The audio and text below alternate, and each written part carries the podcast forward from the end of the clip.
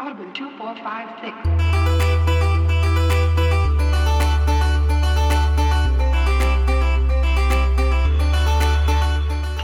State of the Save is back with part two of Sonic Adventure 2. Um, I'm Eric. Sitting across from me is my co-host Michael. Say hi, Michael. Hi. I, okay, Michael. Let's let's go ahead and get this out of here. This was a controversial game for the show.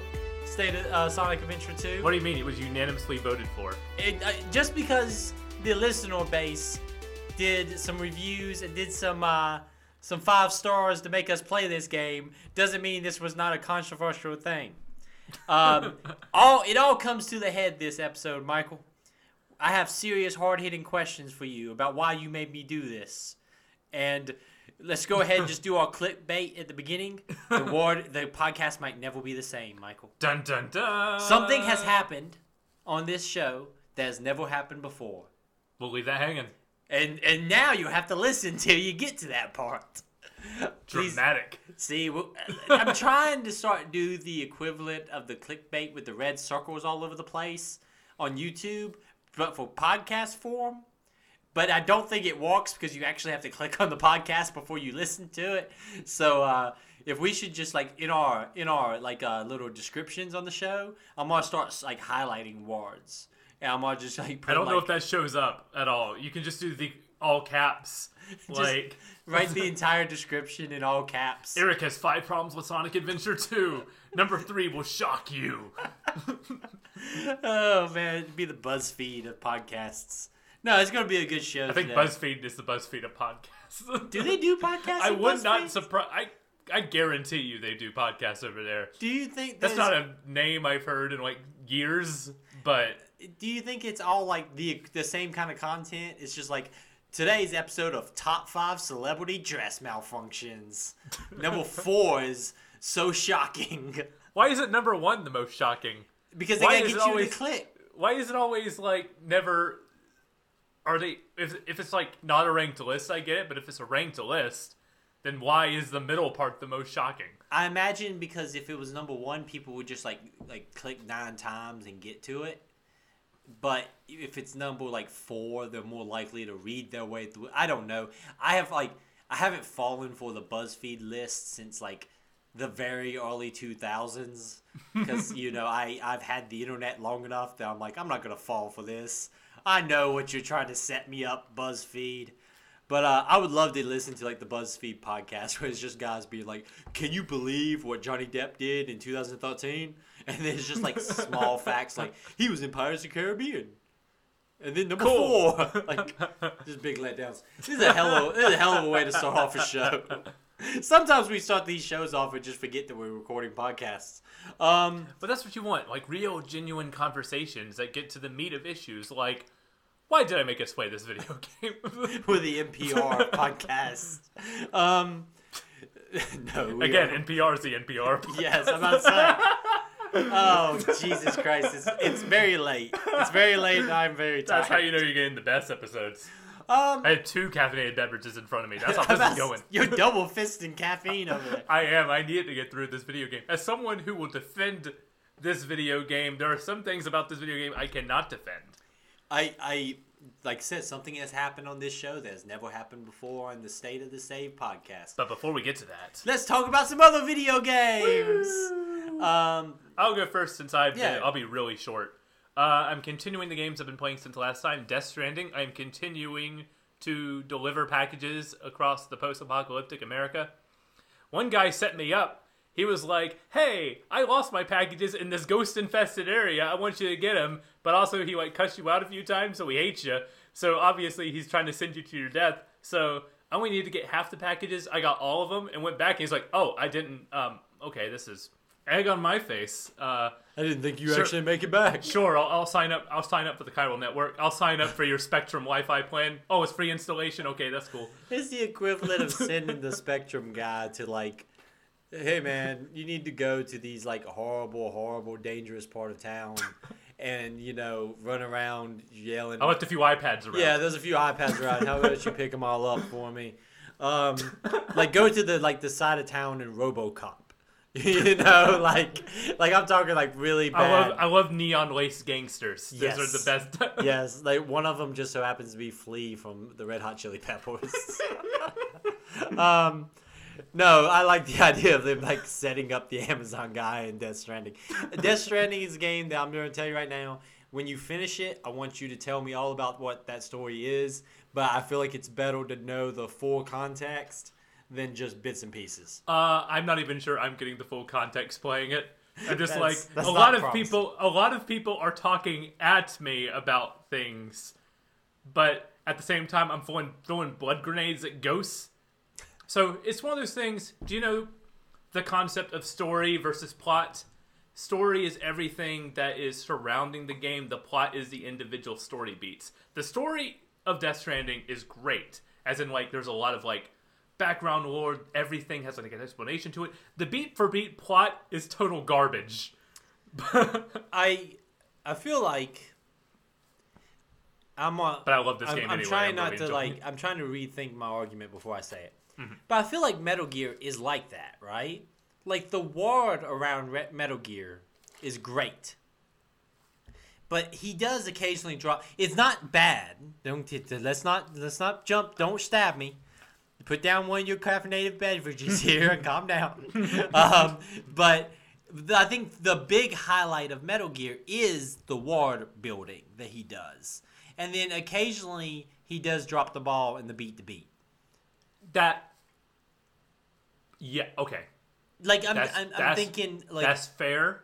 like I'm thinking Metal Gear Solid Three in particular because that's the one that we've played for the show, and that's uh, other than five. And, But those moments that he does drop the ball in those are not what I remember from those stories because it's like one in, for me, it's like one in ten epic plot points that happens. When I'm like, that doesn't really hit as hard for me. But then again, I'm a huge Metal Gear stan.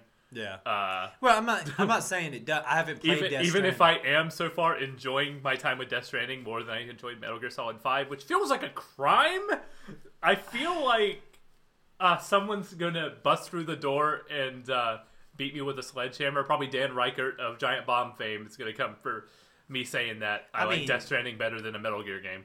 I So far, it could. All, I have not fall played apart. Death Stranding, so I don't know how many of the beats hit and what don't. I'm not like trying to say Metal Gear doesn't have like a good s- I- I get what plot. you're saying, yeah. I'm just saying that he does. That's where he if he ever drops the ball in those, it's in the plot, not in the story.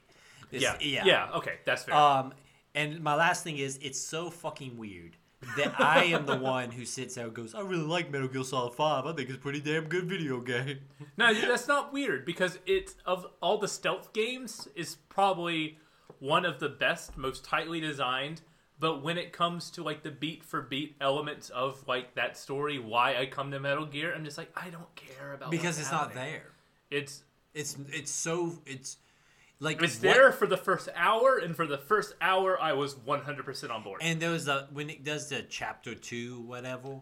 There's some cool stuff there, but the problem is, it's it, you can tell that game is unfinished, oh, absolutely, yeah. and you can tell. But we'll talk about that. We're gonna Metal Gear will reappeal this season sometime. Solid Snake will return. Well, technically, we didn't have to play a game with Solid Snake yet. yeah, I know. Yeah, about Yeah. to say we haven't we haven't met him yet. We haven't met Solid Snake. because we're playing him. Good old in, Solid Mr. Snake. Because we're playing them in uh, in timeline order, not in release order. exactly. Um, That's how we should play these games. Yes, of course. Other than uh, Death Stranding, what you've been playing? Fire Pro Wrestling World. I figured out I downloaded a whole bunch of uh, user created content wrestlers and I put them in a mode that allows me to book matches and get ratings and sell merchandise and stuff. It's really cool. And uh, Taskmaster was the reigning champ for a long time Makes a lot of sense. because he can learn everybody's moves. Uh, he has a move called the Taskmaster Trap, where he like get, he gets he gets you in like a leg lock pin kind of thing, and no one's been able to break out of it. It's like the Master Lock. I uh, in a battle for the contendership after winning a tournament to be the number one contender, Captain America decided to take on Taskmaster one on one in a no DQ match. He was injured in the no DQ match at the hand of Taskmaster. Then two weeks later, after his injury, he came back as Nomad, the man without a country. rose up the ranks along with Samus, who has been beaten ever since after a string of new recruits had, had beaten her down. So then it became the two battling for the number one contendership Nomad versus Samus. Samus got the win in a two out of three um, submission only match. She won by knockout twice. Not I- submission, knockout. And then she has finally defeated Taskmaster, and Samus is now the champion of the new Earth Wrestling promotion. I like the idea that you have done long term booking better than Vince McMahon has in the past five to ten. Because I'm like, he's injured. Oh, he's got to come back as a he's got to come back as a neutral. He can't be hero anymore. But Cat can't go full heel. He's got to come back as Nomad. the only thing I want to do now. Because there's a note. Because people have designed multiple costumes for these downloadable characters, and one was Nomad. I'm like, I'm saving that. Gotta bring that out when the sales go down. When the pay per view numbers start to drip, time to bust out Nomad. No, I just the only thing I want to do now is do these for like the YouTube channel and me just do shoot commentary over them. Like just in kayfabe, just sit there. Just I be I'm a I'll Who be, allowed Carnage in this promotion? He's choking out Spider-Man. My God, he is broken in half. oh my lord! If you would like to see that, Never please. do, never do a submission only match with Carnage and Spider-Man. There is blood on the ring. There are three chairs. You hit. Uh, let's fast forward this match. It seems a little long. And all of a sudden, there's three chairs in the ring. There's blood, and it ends with Carnage two hand choking Spider-Man. I'm like, oh my god. That's how you book a monster, brother. uh, if you would like to see the what is it? The what's your promotion's Uh, the new Earth Wrestling, So- because it make because it says NEW. Which NEW, yes. the NEW. Be if you would like this promotion to be put on YouTube and have myself, I will get a suit. And I will sit and we will do a complete kayfabe commentary over this. You act like I won't, but I will sit there in complete commentary. I'll have to I'll have to tell you like the dynamics that are happening right now. Who's hot? Who's not? Yeah, you- Booster Gold is a jobber, like I hoped he would be. Is, is, is correct. Please, He please. did win a match against Falcon, and that kind of hurt Falcon's pride a little bit. That seems like Falcon may be getting politic enough backstage. Um, if you would like to see this, send in your messages to stateofthesave at gmail.com and we will make this happen. I will buy a suit and I'll buy like one of the old blue suits like they used to have in like NWA. Uh, yeah, that'd be great. I'll take my PS5 over, and we'll do. I'll, we'll record this. I'll be the Jim Cornette of freaking of NEW. um, okay. Uh, anything else you've been playing? That, that's it. Besides, uh, two have two of the games I've been checking out with Game Pass. You've been playing, and I think you want to bring up. So Yeah. I'll just hop. I'll just hop in on those. uh, segueing into superhero stuff. Yeah. Um, they put the Square Enix Avengers game on Game Pass. Yeah. You have been playing a lot of Crystal Dynamics Tomb Raider recently. Yes, I, which is why it actually connected pretty well for me because I was like, ah, I've been playing all these Tomb Raiders. I finished all those. Let's play this Avengers game. I love comics. I uh, have a current um, small reading list when it comes to like the big DC and Marvel. I read a lot more image, like Image and small independent uh, companies like Vault and stuff like that. But um, I still, at the end of the day, love these characters, and I was like, okay, let's see what this is.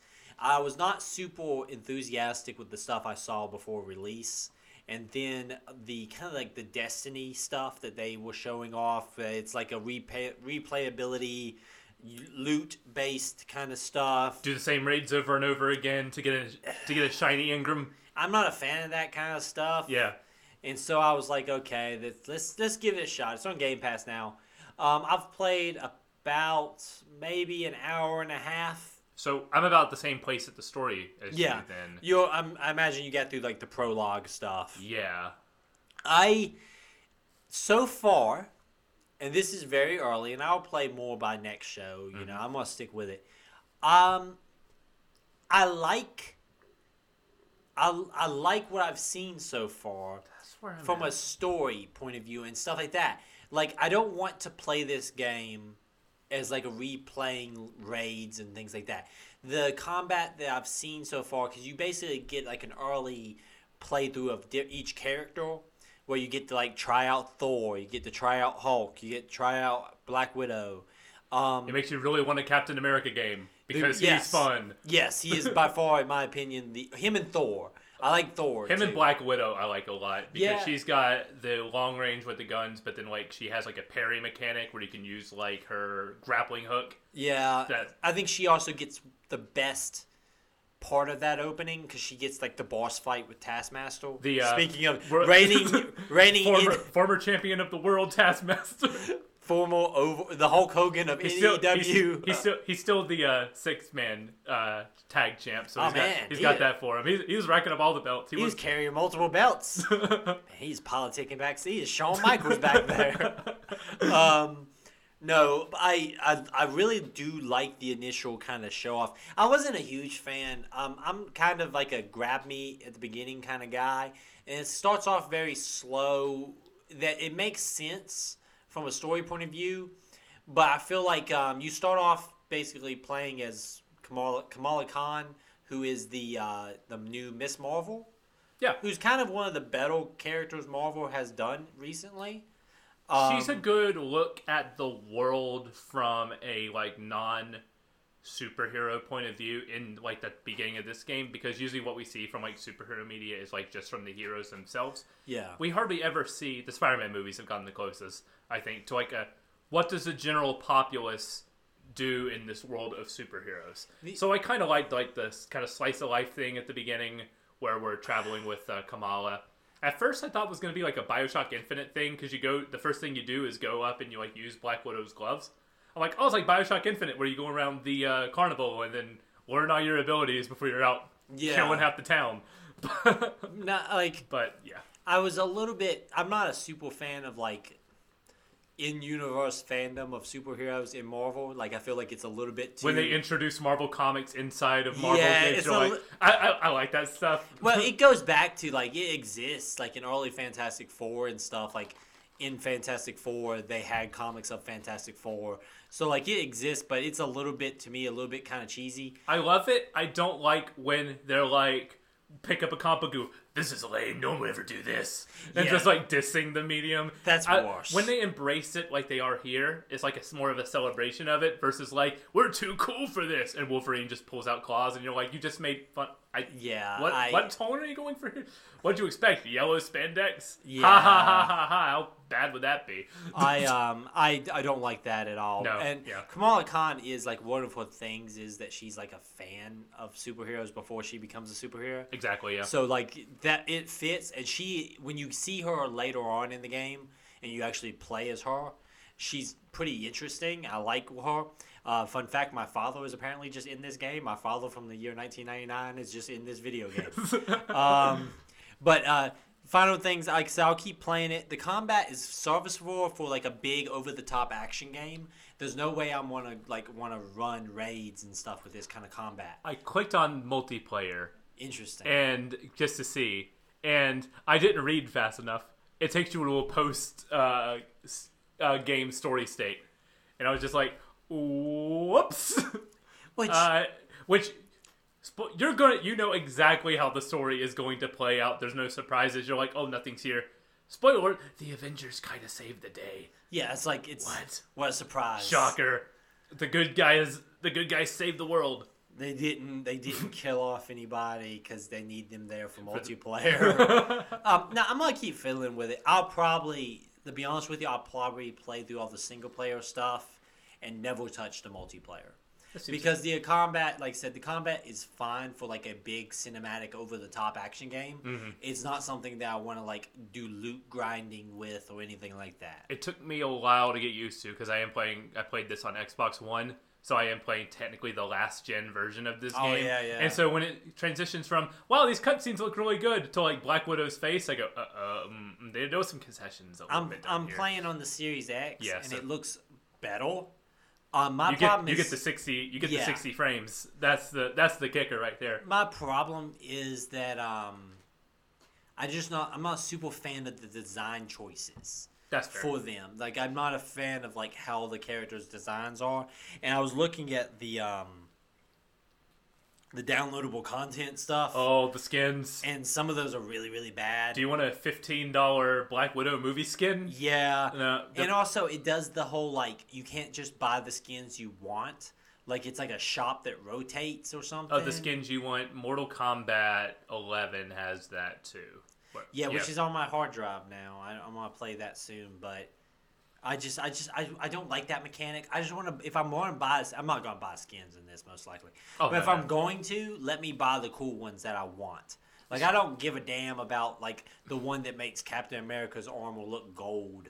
Like I want, if I'm gonna buy anything, it's gonna be like, let me buy the U.S. agent costume, or let me buy the the le- the What, um. what I don't like about it is the fact that all the skins are one piece. I'm like, let me put this helmet with this armor, with the, with these pants and these boots, like, and this style of shield. Like, I, it, Injustice 2 did it perfect for me, minus the whole loot box mechanic of getting them, but actually being able to customize what your hero looks like and then dropping a shader on it to, like, make ridiculous combinations of, like, stuff that ends up looking awesome. Even though, like, everybody's dealing with the same, like, 100, 100 pieces. Yeah, Uh, there's some with- with customization. there. There's some customization there. I feel like, yo, this is my green arrow, or like, oh, I got a new bow, which makes it look sick. And this bow's called the bow that took Slade's eye, and you're like, awesome. I, I am a little bit like on the opposite end, but this is just me being a, like a nerd. Like I kind of want them to have like specific costumes, so Yeah. I want like I want to have like the you know I want like the late '80s Black Widow costume that's gray and has like a high collar, or I want like old school Hawkeye costume. I'm hope I'm holding, Um, I'm holding out for uh, Gotham Knights, which appears to be a similar style game, Yeah, but uh, the kicker of if I will play more Avengers or just go right into Gotham Knights is do they have 1970s Nightwing? I need Disco Wing. Disco Nightwing. Disco Nightwing is the best Nightwing. Yes, it- there's no argument there. They've never made a Nightwing costume that's as good as Disco Nightwing. you can't do it today, I will but pay. it's I will. I if I pay fifteen dollars for a skin, it's Disco Nightwing. Disco Nightwing is pretty great. um, like I said, we'll keep we'll keep fiddling around with Avengers. That might be something I'll talk about more later on. But then the other one is a game that you have to s- pronounce for me because I'm going to mispronounce it. Lemnis Gate. Lemnis Gate. Lemnis Gate. Okay, so did you play any of this game? I played the tutorial. Not to be confused with. You might be saying it has gate in the title. Is this Split Gate? The portal? No, this is a completely different thing. I will say that it has a very similar generic art style. I don't like either of these art styles. It looks like someone looked at Titanfall and was like, "How about we throw some more grays in there?" and like this is coming from someone who loves fucking Titanfall. Titanfall. but like it's a bad they're, they're very generic looking science fiction shooters. I don't know how big the studio is, so it was like, you gotta get your. They might have they there. might have poured some like baseline Unity assets or something. I don't know.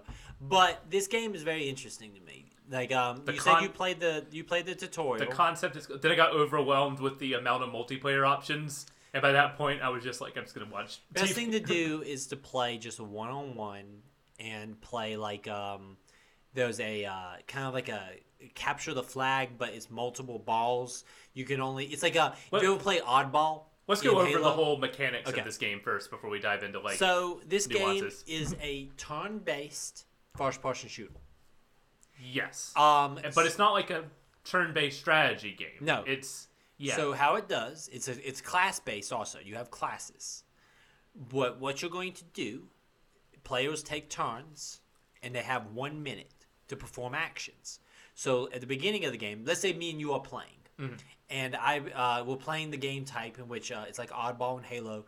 Those balls throughout the arena that you can pick up and you can only carry one at a time and you have to return it to a location to score points. Like capture the flag but with lots of flags. yeah. Um, I'm the first one going, so I'm gonna run out. I'm gonna get one of the balls. I'm gonna bring it back to my uh, location and score a point, and then I'm gonna run out halfway towards another one. When the minute's up, that goes onto a loop. Anything I do in that minute will loop, and I'll, that character will do that. You take your turn. You will perform an action for that minute. You can either go out and grab some balls. I could go out and grab go- the, from a strategic point of view. I'm watching you, so I can either be like, okay, I can grab the balls ahead of time, or I can wait for him to grab all three, shoot him, end his loop right there, then grab all three and score. Exactly. And then yours would loop. Yes. And then what we're doing is we're stacking over and over. It's bouncing back and forth, and we're performing actions that start that are looping, like almost like creating like a uh, a music track with a um, like in, It's okay. You're like remix. It's like you're taking a the domination mode in Call of Duty, but like remixing it like you would like a music track. Exactly. And so, like, if I kill you, obviously the loop stops there for that character. But, But then I didn't kill that character. I didn't kill the character to make you drop the balls the first time, so then he can score. Yes, because those loops are, can be interrupted. And when they are restarting, so like, let's say in the second loop, this is a complicated game to explain. It really is. Um, let's say after I do my first loop, in your second loop, you kill my character. Yeah. before he gets to one of the balls. He will run that loop every time like he's running towards the ball, and every time, unless I stop you, your character will kill him before he gets to that ball. Yeah. But in the second go around, I could go up and kill the guy who kills the guy who gets the ball, and my character will pick the ball up and return it. While my loop is now that that guy kills your guy, and it's literally stacking this thing. And if I kill the guy who kills the guy who kills the guy who gets the ball, then... it's Inception. it's Inception. really, Um, and then you throw on to the fact that there's all these different classes. So like you have classes that can drop like landmines, or classes that drop uh, like a sentry turret. So if I have the landmine class, I can go to one of the loops in which the guy constantly runs down this hallway, put a landmine there. Because he's running a loop, he will always run into the landmine and you can go from there. you so it's this very in-depth mechanic of constantly, and it's something that describing it is not really doing justice to it. It really isn't. This is something that you have to like kind of have to play. It took me like two or three of the loops in the tutorial to be like, I see what this is. Because they don't do a good job of explaining it when they're teaching you the controls. You're like, here's how you put the balls in the thing. You're like, okay, is this just domination with wall running? And then you get to where the arena where you're looping, and I'm like, I get it now. Okay, that's And so. I- it's a really cool concept. I highly, highly suggest also just playing some games and getting lost.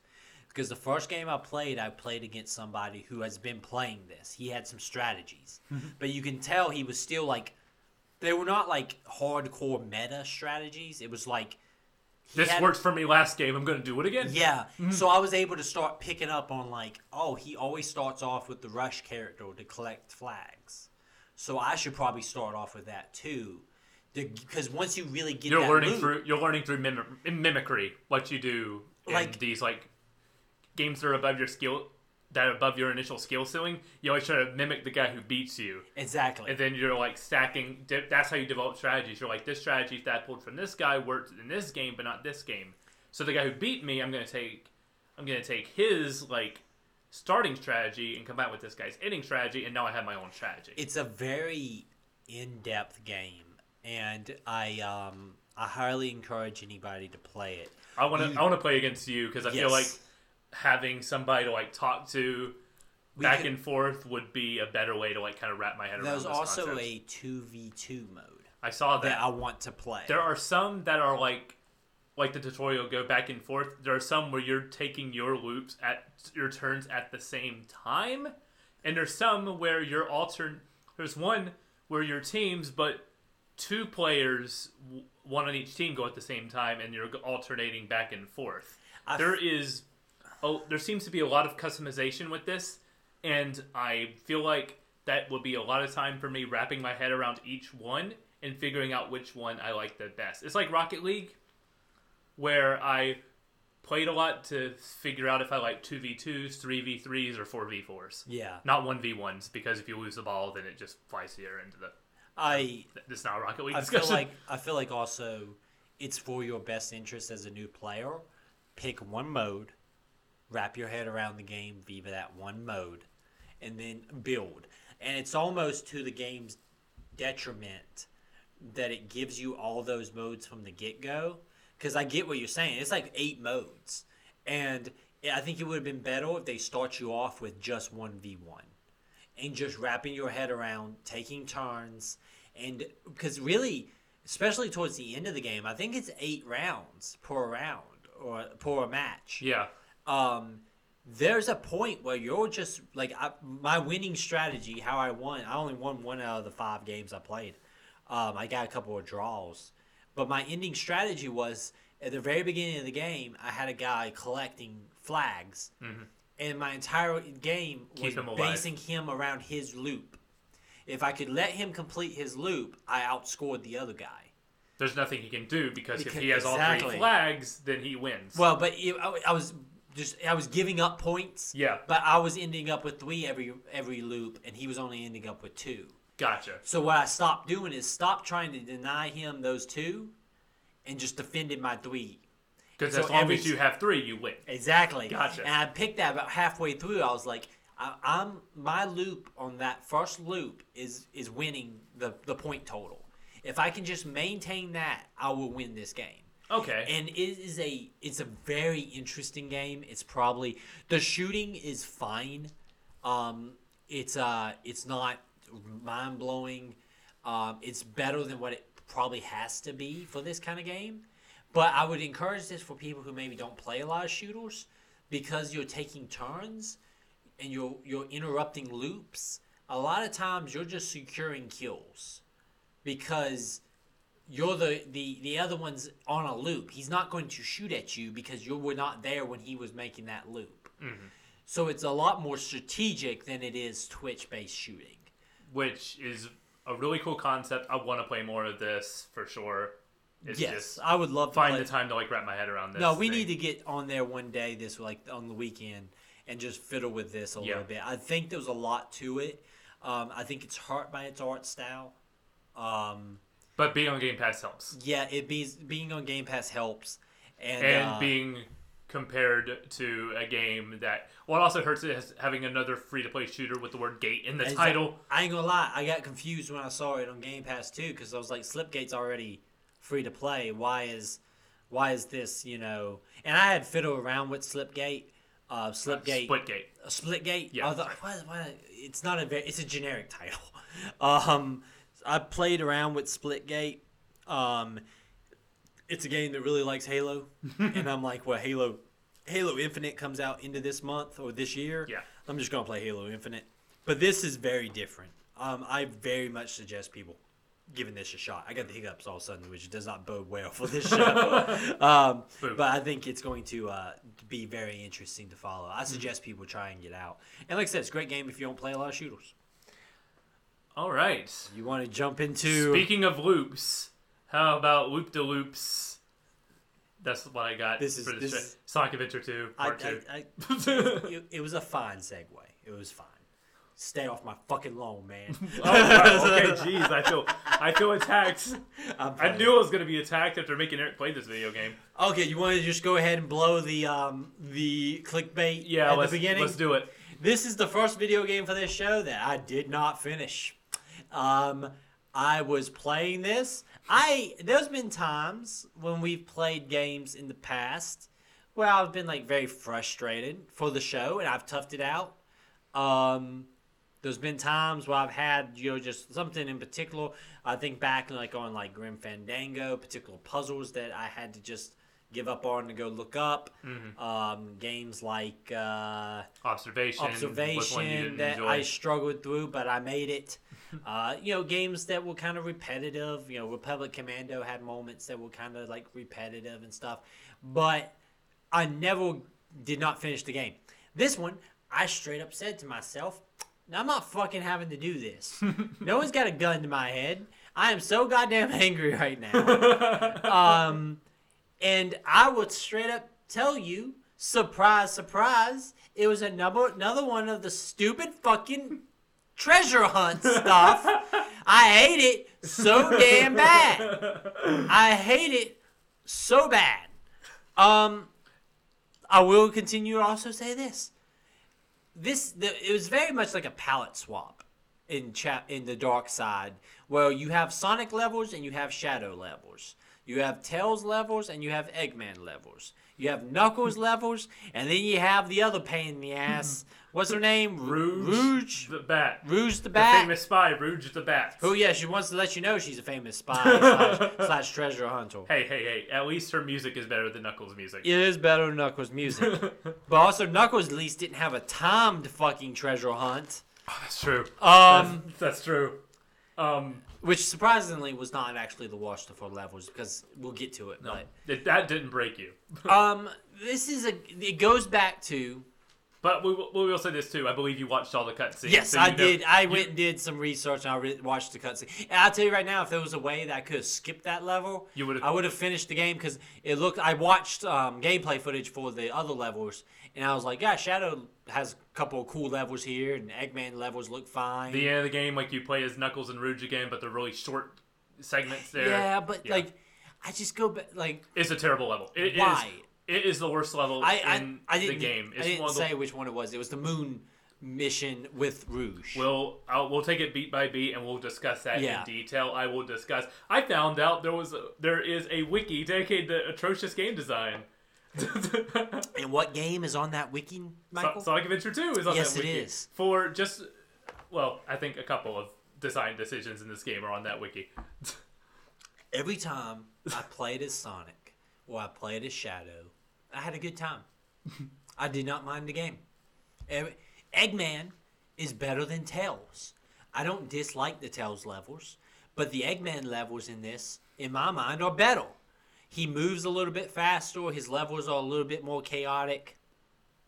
Um, they just, I, I just want to shake somebody and find out why, why this was a decision, and the fact that they did it in Sonic Adventure, and they brought it back. And they made it worse for Sonic Adventure 2. Is it just makes it defies all logic. I don't remember having trouble with the Knuckles levels in Sonic Adventure 1 because they were being the first thing on the Dreamcast, uh, a launch off for the Dreamcast. Those levels were a lot smaller and you could find them in any order.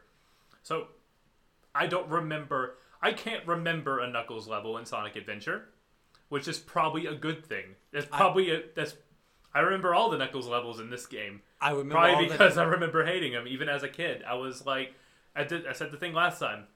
Uh, you play the game once, then you replay all the stuff that makes you hype.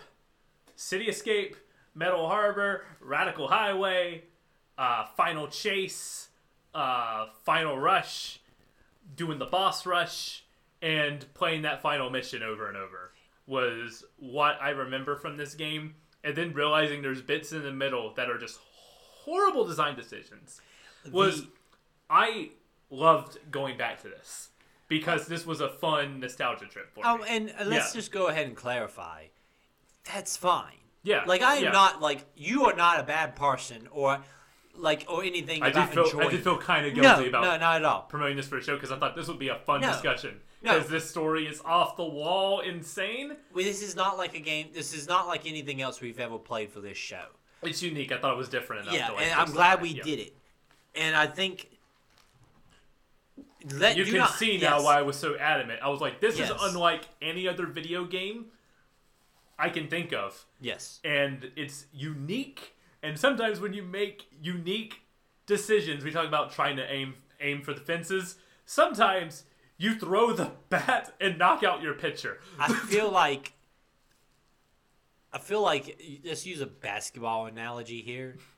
It's like having fielding a basketball team and having four guys who are all stars and having one guy who showed up after downing like three fifths of liquor and he's, freaking, he's also shot some meth or not meth, shot some heroin. Like he is just he's out of it like completely. And And, he- he's the guy who designed the Knuckles levels. Because they did shoot for the fences in some of this. There's some for the Dreamcast. There's some very well done, very nice level This- design in those Sonic levels. I think about the Shadow level. That's the Highway Shadow level. This does have some touch up from the Dreamcast because this is a re this is a HD version of the GameCube version. Okay. But if you compare the two, they're not that different. There's some texture quality Yeah. increase and But the character models, for the most part, are pretty much the same. Character models wise look pretty good. Um, you know, except the Yeah, humans. Anima- an- oh, the humans are terrible. the humans look horrible. Animation wise is where the whole thing falls apart, but it's charming in a way. the, it's of the time. It's of the time. But like I was looking at some of the designs, like the Eggman mission in which you are attacking the military base, and I'm like, it is a pretty daggum well designed little area. like this is fun. you kind of like you see like the the planes on the runway and you can blow up the planes on the runway and you got fighter jets flying overhead you feel like a little supervillain like We- launching an assault We miss talking about that too in the Metal Harbor of the Sonic level, where the where you're running through and like the jets are flying, like doing missiles just behind you to make you feel like you're outrunning them. I'm like, that's cool. um, that sounds the, great. on the shadow mission um, that's on the highway where you're doing um, you're running and like the jets are bombing like right before you land like you Mm-hmm. hit like a speed burst and jump and they'll bomb like right in front of you so you land right after the explosions go off. Like there's some really well designed stuff. Um, and we'll talk about story stuff in a second. Oh, we'll talk about story but like stuff. the story is ridiculous but it's like they made a story. They made a there was a cohesive narrative here. Once you it's told out of whack, it's like someone watched Pulp Fiction while playing Sonic Yes. 2 and was like, I got it. It's like okay let's go ahead and jump into it why is the dark the dark timeline playthrough the dark um, campaign why is that not the one that's presented to you as the first one you should play because It kind of also, when you're playing from the hero's perspective, City Escape should absolutely be the first level. it should It from should a be. gameplay point of view and from a story point of view because i feel like you it's better not knowing who shadow is when you get to that first boss fight and sonic's like who is this random black hedgehog appearing and like wrecking stuff? And he has a chaos emerald and he can teleport. The mystery makes it intriguing especially when again this game being made for nine year olds you're a nine year old kid you're like who is this like oh they're gonna fight. It's gonna be cool. I don't know who this guy is but it's gonna be sweet. Because the dark campaign starts off technically at the beginning of the story. Yeah, it's Because the earliest point. you start off actually playing as eggman It takes like four missions. It take it takes place four missions until you get to the point where Sonic's like first level. is. yeah because eggman start and i do get from a gameplay point of view not wanting to encourage people to start off playing as eggman you much rather want people to start off playing as Mm-hmm. City Sonic. Escape is the best first level. Is the, no, it's the best level in this entire game. You gotta start off with that. No. but at the same time, that means your game peaks at the first level. This is City Escape is probably my one of my top five favorite first levels in games. oh yeah it's And a great it- opening And then it falls off. A, this whole game falls off a cliff.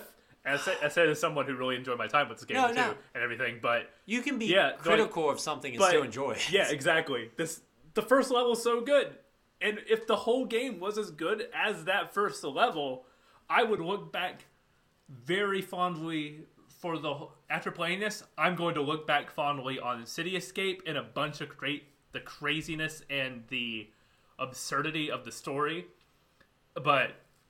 As a game, I'll be like, going back to it, I'm like, this is rough. like if i'm like playing backseat quarterback here Yeah, I don't know why you do separate campaigns. Like you merge them.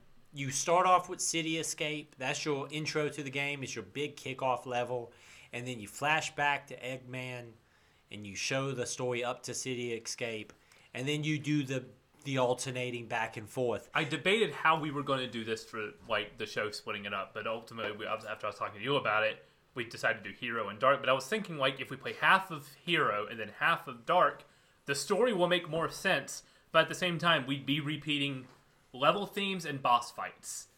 And So also, I feel like it would be too repetitive up front. there's a lot of levels that are very much like almost. They're so similar that it would be hard to jump back and forth in that way. It is a palette swap. The levels are completely different from each other, but there's some levels that are like. But there's some levels you play through as Sonic, and then you use that same uh, palette as Eggman, and thus the level designs are pretty different. But the jungle levels look like they're Sonic has a jungle exactly. level and Shadow has a jungle level. Um, also, like there's like the Eggman level in Egypt, that's very much similar to the Tails level in Egypt. Except it's at night. It's at night. Whoop de doo. But no, Let's- uh, but you also kind of presented this game to play Hero. That's the initial one that pops up. That if you just Yeah. click A A A A A, you know you're gonna end up on Hero. You're gonna be like Um, Sonic. Yeah, play Sonic. Gotta go fast. So like I think we played it in a in a accurate way that you would probably play it. Except not really is how I played it. I played the hero campaign until I get got stuck, mostly at Knuckles level, and I was like, let's try Dark, and then got stuck at that Rouge time limit level, and then played the rest of Hero, and then went back to Dark. So I had a kind of grasp of the villain's narrative by that point, playing it the first time, but also at the same time, I didn't care about story playing, and I'm just like, cool Sonic levels. Yeah, I mean, The the story is insane, and uh, you need a you need a master's degree to figure out what is going on here. Like, what is you have to do? I had to do research. I had to go. uh, Like I, I, pl- I looked up a Sonic wiki, and then I have to live with that. I had to play. Oh yeah, Sonic Wiki goes places. Oh. Um, I had to even know. play. I had to play through this whole game, and then for why I didn't finish, watch the footage because, like I said, fuck that level. uh, I don't even feel bad about it. No, Like. At first, I was feeling bad because I'm like, I can't believe this first game I haven't finished for the show. And then I was like, no, fuck that level. I played over like three fourths of this damn game, and that damn level freaking ruined it. when you feel bad, remember something has to go below dead space. yes. Somewhere, all those people got pissed at us for putting Dead Space dead last on this list. Guess what? You got redemption. Yeah. You're either gonna be even more mad at us, or you're gonna be like, finally. I'm tempted just to put it above Dead Space just to fuck with It's a running gag, just like it's better than Dead Space. Um, Dead Space doesn't have City Escape. you Dead- know, Dead Space doesn't have ska or pop punk music. Dead Space does not have City Escape. It doesn't, and it does not have Eggman saying "Fox Boy." He says it more in the Dark yeah, he says it like multiple times. it's that Fox Boy, and he always says it like Eggman above and beyond best voice actor in this entire game. He's hamming it up and having a great time. Eggman best character in this entire game. I yes, He's he's he has depth. Eggman also. like I was like someone actually cared about writing Doctor Eggman. they get into his like family history. Like Eggman, it's dark, dude. Eggman, Eggman's got some stuff. there's some there's some dark as it was called the dark story but like in a game with nine year olds they say the words weapons of mass destruction. And you're like what is this?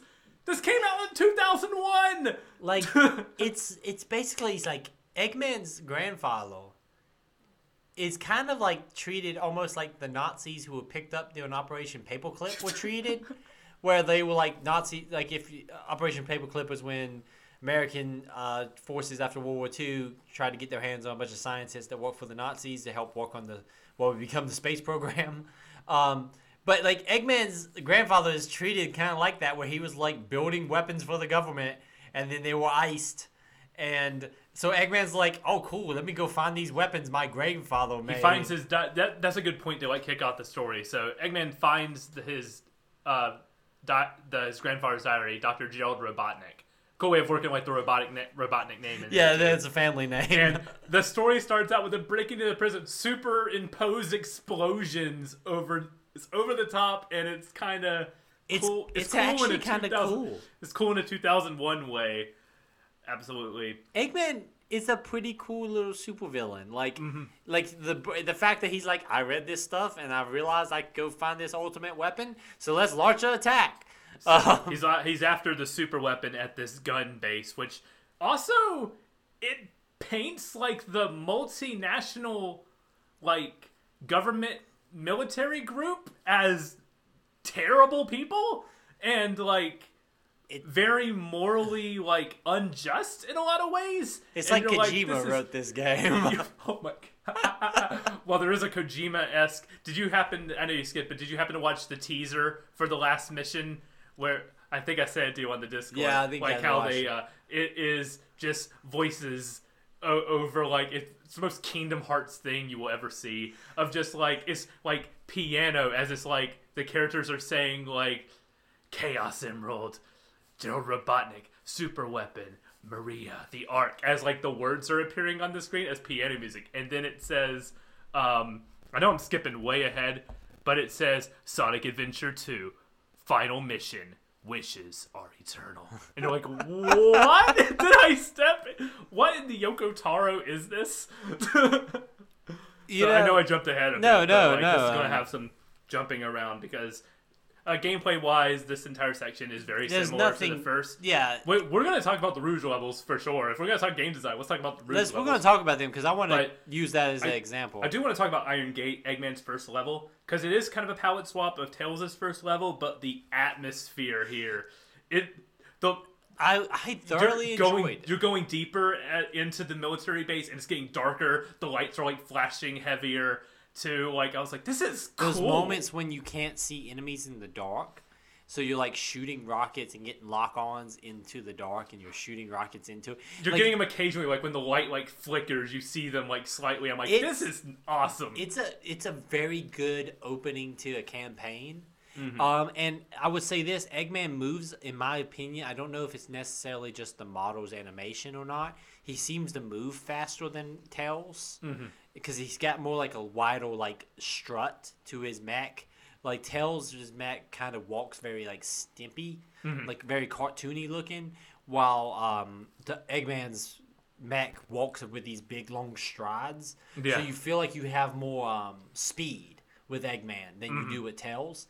And it's a fun intro, man. You feel like you're you're blowing through this government facility trying to get. You're just doing some supervillain shit. it feels good. Just doing some supervillain shit. Then you get to the center of the base, and uh, he enters. He has a Chaos Emerald to activate the wep- the pod for the super weapon, which will be Shadow, and the password's Maria.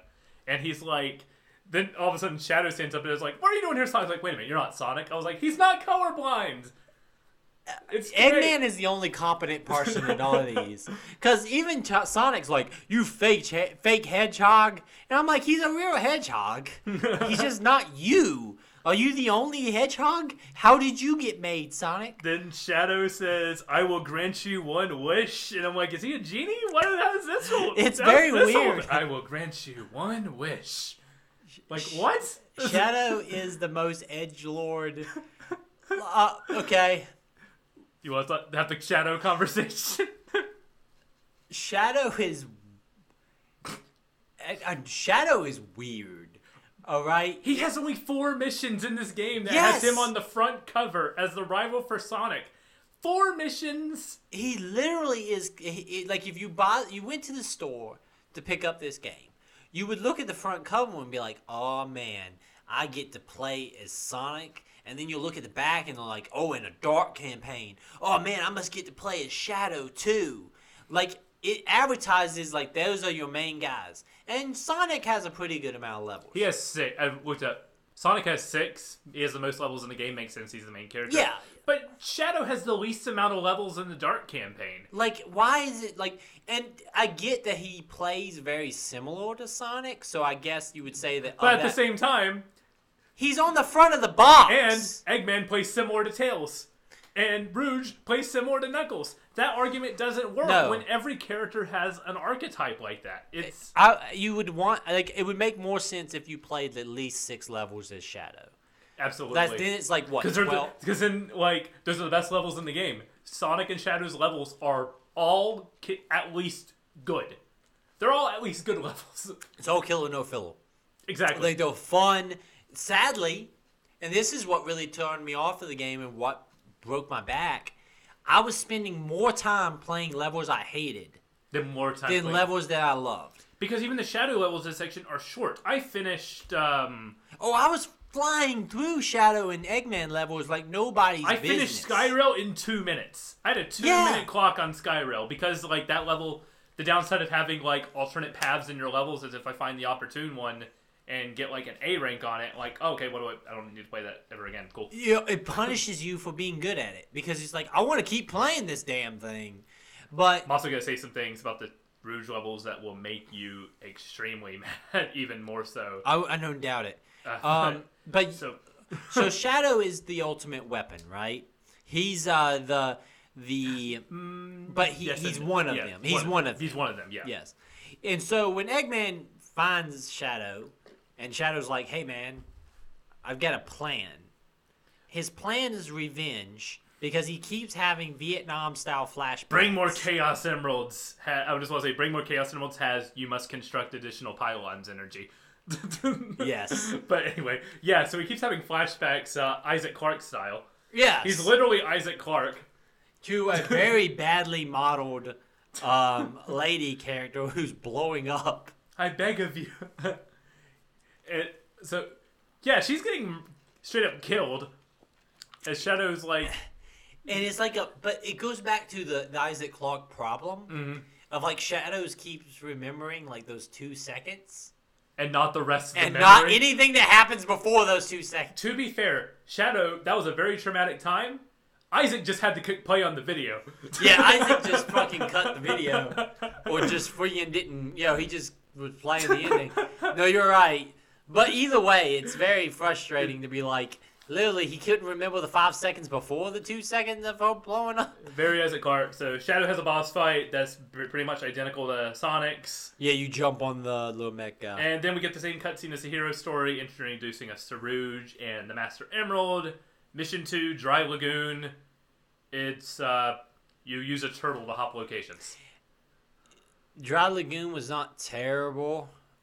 Um, Because uh, right away you're like, this music's nice, yeah. well, also it's it's it goes Da, back to it's da, relatively small map. the smaller the map, the better the. The small because you can just it, if you if I have to run around the entire map aimlessly looking for a fucking you know random spot to hit B. at least If you- it's small, at least I can do that quickly. at least with the hints on most levels, you can decipher like high place. Okay, I just need to go around this circular area high, or go around this circular area low. It- or the hints kind of guide you in the right direction. But like the But, small enough yeah. level, at least you can just run around and eventually find it. Mm-hmm. Um, and so this one actually had a little bit of hope. I had some like, hope. "Maybe this is better. I said maybe known." this won't be so bad. Maybe her levels are better designed than Knuckles. Boy, was I fucking wrong. So, mission three, Sand Ocean. Eggman has to get to his hidden base. It's a pretty standard Eggman affair. Uh, you go through the level, blast in military mechs. Eggman And- levels are like the Tails levels. They're non-offensive to me. Mm-hmm. Like they're not great. They're not bad. When they're, they're, good, fine. when they're good, they're good. But Yeah. when they're bad, they're just like, okay, it's it's non-offensive. Like I said, it's not and it's because the gameplay style is kind of simplistic. So like even when they're quote unquote bad, like it's just they're so short, you're over with it. Whatever, you know. So we get into inside the pyramid, and uh, we get the video of Shadow, and there's a voiceover saying Shadow robbed the Federal Reserve Bank and stole a chaos. How did the federal? Why does the Federal Reserve Bank have a chaos What? Like if and when we were playing through the Good Guys campaign, Chaos Emeralds, like I was like, okay, Chaos Emeralds must be like really just kind of held by the Sonic character. They're the Dragon Balls. Yeah, but like, but no. Apparently, the government just has them. Like, do we, like, as regular citizens, can like, I like, can I win the lottery and buy I mean, myself a Chaos Emerald? For later, they just gave Tails a Chaos Emerald at Well, also, point. he's able like, to just straight up make them. He can just pull them out of his ass and be like, I made an exact copy of a Chaos Emerald. Like, fuck. It's like the, I thought at first the Chaos Emeralds were like the um, Infinity Gems, like the Infinity, like so, like you know, they're very finite, very precious. Nah, fucking everybody's got them. So this is why the military is after Shadow, but it does explain how everyone thinks he looks like Sonic. He he's a different color. He's got a completely different racist. color It's a it's a uh, It's a commentary it's a on race. But like, yeah, but like, well, there's, I- there's social commentary in this game. I will I will get to that. I'm, Yeah, I'm saving you- I'm saving that. yeah, we'll talk about that one. I'm saving that. Um, I'm glad you picked up on that. Uh, Shadow's in space, and there's a girl named Maria who launched him in space. We talked about that, and he's like, "I pr- I remember what you promised. You promised me to get revenge." Shadow has the a lot. edgiest like uh, line in the entire game. I promise, revenge, and then slides down the a Golden Gate Bridge analog Yeah, I my favorite because it's meant to mirror Sonic's like falling from the sky and then like doing a cool snowboard thing. It's meant to like mirror that. Like the dark version of that is like I'm using my shoes to grind on the Golden Gate Bridge. Show the- Cool. show this bridge. um, I think that Shadow, the fact that Shadow's like entire character is him just a being an edge lord and b When you're nine, you're like, this guy's cool. like yeah, but he's like yeah, I don't get Shadow at all. Um, but his levels are good. yeah, this this level's fun. Um, yeah, this is basically, um, if I'm correct me if I'm wrong, this is the uh, the shadow level where you're moving through the highway. Yeah. Yeah, which is a good level. Yeah. It's a very good level. Uh, it's very kind of par for the course, you know, light platforming. It's a roller coaster. yeah, it's a roller coaster. You run up, but you do loop de loops. You do run through tunnels. It's not like mind blowing. and It's not a lot to talk about, but it is a solid, fun level to play. Next is uh, Sand Ocean. Oh, I already wrote that down. This is not Sand Ocean. What is this? Rouge breaks into Eggman's secret base. That's what this is. Yeah. Uh, I got stuck on the last one because I did not have the dig tool yet. That's right, because I needed to dig, and uh, the game didn't tell me there's an upgrade here. I'm like, oh yeah, I don't have the dig upgrade, so I had to go search the level to find it. And it'll let you annoying. just like have the the question mark. I mean, the exclamation mark above you off. until So you just like be like, "Damn it, where the fuck is it?" because that little like radar is Yeah. not very good. oh no, Like it'll trigger the radar sometimes from like two miles Like, away, Where is? or it'll trigger it when you're on the other side of the the wall or whatever. Like, and uh, so like I'm glad you actually gave me a heads up on that one. You're like, "Hey man, get the dig option and Get the nails let you to dig it." into. Isn't that just bad on nails? Like digging through dirt and everything too. Well, also Like- I think that's hilarious that they think that's such a fun mechanic. Like, you know what's more fun than just wandering around a map? Having to find something you can't even see. That's the best. I don't know what It's you're a talking about. fucking it's it's t- it's going out with a metal detector on the beach is what we're damn doing. That's game design. And at least then I could go on the beach. Here I'm fucking walking around Dreamcast levels waiting for a exclamation point to go off. She is, I guess, talking to her superior, and Yes, uh, 'cause- says, Because surprise, surprise, she's a She's- spy. "Dun dun dun." She's the ocelot at this game. Yeah, she's. Uh, Where But yeah, answers well, direct- Ocelot answers directly to the president. Ocelot lead, yeah, yeah. Whatever you say, Mr. President. Da, da, da. The fact that there was a stinger in that moment is still one of my favorite things. Also, Mr. Director. I will say this: me and Ocelot have a love-hate relationship, but the it's a blank, and then proceeds to jump out of the moving plane. It's still a great fucking moment. I love Ocelot. One of the best game characters.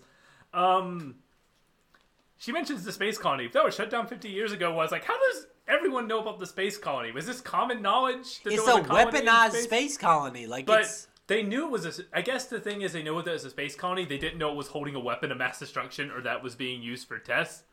Like Gotcha. Can't trust the government. it's like Area 51. Only the we know government. it exists, Yeah. but Apparently, if you run real near, like what is it? You run with your arms behind your back, you can make it in. If you all do it at once, I can't stop. So she's still trying to figure out what Eggman's up to. That's her mission. So that's right away. so That's how we know is like Rouge is kind of like playing both sides here. She's trying to figure out what Eggman's up to. I, they Uh, Lost Colony. Oh, sorry. Go ahead. no, like I like the idea that to have somebody playing both sides, but it takes away any of the fun of it. To be like right from the get go, be like she's playing both sides. like you don't have any like grand reveal or anything. Uh, Shadow's at the space colony, and at first I asked, "How did Shadow get here?" But then I remembered, oh yeah, he can teleport Chaos Control. Okay, But they don't show him teleporting. he's just there. So I was like, "How did Shadow get here?" like you like I imagine him like having to hop a ride on SpaceX or something. but no, yeah, I, I know he can teleport, but it'd been nice if they just like opened the the cutscene up with him teleporting. Shadow gives a lore dump, and Dr. Eggman's grandfather was developing weapons of mass destruction. I wrote, This is a kid's game. Uh, the Eclipse cannon is the Death Star with the capability of destroying the entire planet. You just have to construct additional pylons, in that you have to uh, gather the Chaos Emeralds to power the cannon. Eggman's grandfather was working on this project as well as Shadow, Project Shadow. Rouge is here too. I like the fact that I like the fact that the government has two plans. We have the Death Star, and we have a super fast hedgehog. They're like, sorry, the Russians are Well, invading. that was a person. What- what that was a personal project. The one that kind of got him um, uh, axed. let's say. I would just Uh, love the concept that like the Russians are invading and they're like, so do we use the Death Star? No. Deploy the hedgehog. and out comes Shadow. That's that's the plot of Shadow the Hedgehog, don't you know? yeah, man, he gets guns at one point. it's about the Russians, absolutely. oh man, I would play a Shadow Rouge game like here- set in the Cold War and have him like fighting communism. Rouge is here too, and uh, That's I'm- the story that- of that character. yes. Uh, makes me wonder: Did she just hitch on the rocket with Eggman, or did Eggman just have a stockpile of NASA rockets in his pyramid base, which is even more hilarious to me? Like, how many rockets does this man have? Uh, Rouge has an emerald, and they're a lot. And Eggman's like, "How'd you get that emerald?" She's like, "I can get you more." So they end up back on Prison Island, Which And- is such a weird like jump back and forth. and we're back. So why? Why are they blowing up? Why is blowing up the island part of their plan? That seems a bit unnecessary. because You got what you want. Why are you blowing up the island? You know, it kind of comes out of nowhere in the Heroes campaign, right? Like he Yeah. calls Shadow and he's like, "Get out of there! We gotta blow up the island." but like, yeah, I was like, okay, clearly this will be explained No. in the Dark campaign. No, it's not. No, it's not. They're just like, man, We're think- taking the Chaos Emeralds and blowing up the island. Here, plant this one charge, and we'll be. Or, or, or is Shadow going around just planting charges? I think that's. I think the that I think he probably is planning charges, but get the fast guy, get the speedster to go and plant the charges. I just know. think that like Eggman's like, listen, I'm a supervillain, man. I blow up stuff. That's I what I do. I steal your stuff and blow it up. Yeah. so I- Weapons bed. I just like I kind of like the idea of Eggman just being super into being a supervillain. That's pretty much like- what he is. He's just like, dude, man, I like blowing stuff up. What's the complaint? And th- that's his motivation. He found out that his grandfather has a big weapon. He's like, I want that. Egg, nothing's wrong with Eggman in this game. Eggman's perfect. Um, the weapons bed, and I said this story is front loaded with the Eggman missions, right? Well, this whole dark story is pretty much loaded with Eggman missions because there's only four Shadow missions. He's the Eggman's the Sonic of this, in that he has the most levels. He's also like from a story point of view, he's kind of the main character. of this arc. Yeah. Like- well, even so, Even he, of the whole- he has the arc of Yeah. this game. Like no pun intended with the arc in Yeah, space, no, but yeah. like he has a beginning. His story has a middle where he's trying to complete his quest, and then he has the end where his quest is like resolved. Holy crap! Eggman's the main character. Sonic's just there to Yeah. stop him. And Sonic and them are reactionary. That's Everything true. is- Eggman's the main character. Everything is driven by Eggman. Uh, He starts the story.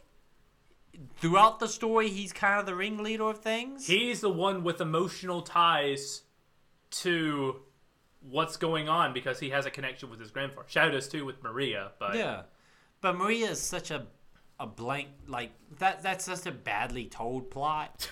that no, Eggman's the Eggman has the only decent plot in this entire game. Think about that for a second there. In a That- Sonic Adventure 2, the Eggman. only good plot in this entire video game is Eggman. Fight me. I'm not gonna, I'm not God. gonna fight you on that. I agree with you. So, Eggman's distracting the military, and his idea of distraction is just, I'm gonna destroy this whole thing myself, and it's a fun level. he just blows through, man. Like the military needs to get some some anti-Eggman weaponry. he is a walking Godzilla on this base. Does he even need the arc? He can just walk. I'm about to say, I feel like he could one-shot the whole government at this point. he just, he just like they're they're flying F-16s trying to take him out. He's shooting F-16s out of the air. They got drones. He's taking them out. Eggman's a freaking force. Amy just uh, they, they do that, and Eggman and Amy just shows up behind Shadow, thinking he's Sonic. So Amy's racist too. Um, Amy is the Amy- most wasted yes, space. Eggman doesn't acknowledge Amy until after she's there for a full minute, and then says, "Your timing is impeccable." I was like, "What?" I was like, "Yours is not." Even Eggman's like, who the hell is this? Like, what are you doing here? You ain't Sonic. Tails appears, and then second best line in the game, compared to because I told you because you told me Fox Boy is after you beat me he says better luck next time Fox Boy.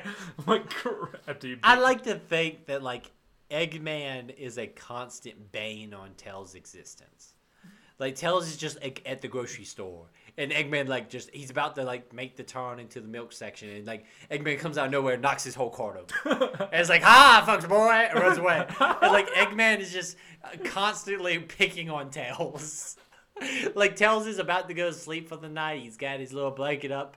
He's about to fall asleep, and all of a sudden, egg, bam, right on the uh, the the, the window. You Aha, fox boy, runs away.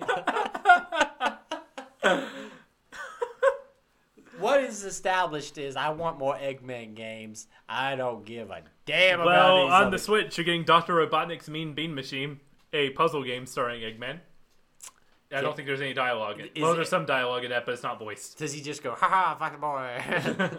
I don't think Tails is in it. I think it's just ro- him battling robots in, in Puyo Puyo. Failure. Anyway, Yeah.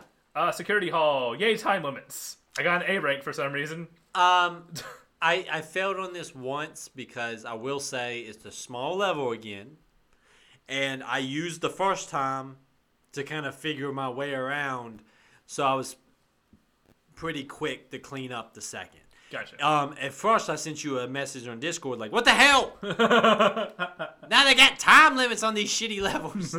but it's such it's a actually not that bad. once a, once again, it's a small level, which means you can navigate it quickly, which means it's not so bad. So in this whole process, um, I wrote, "Why is Shadow walking?" Because he's just like in the woods, just like casually taking a stroll, I guess. And then uh, Rouge calls and went, "Hey, I locked myself in the safe. Good job, Master Thief." She's very incompetent. so you fight uh Sonic. Yeah, you fight Sonic. No, you do the uh he so out of guilt because he has a flashback of Maria.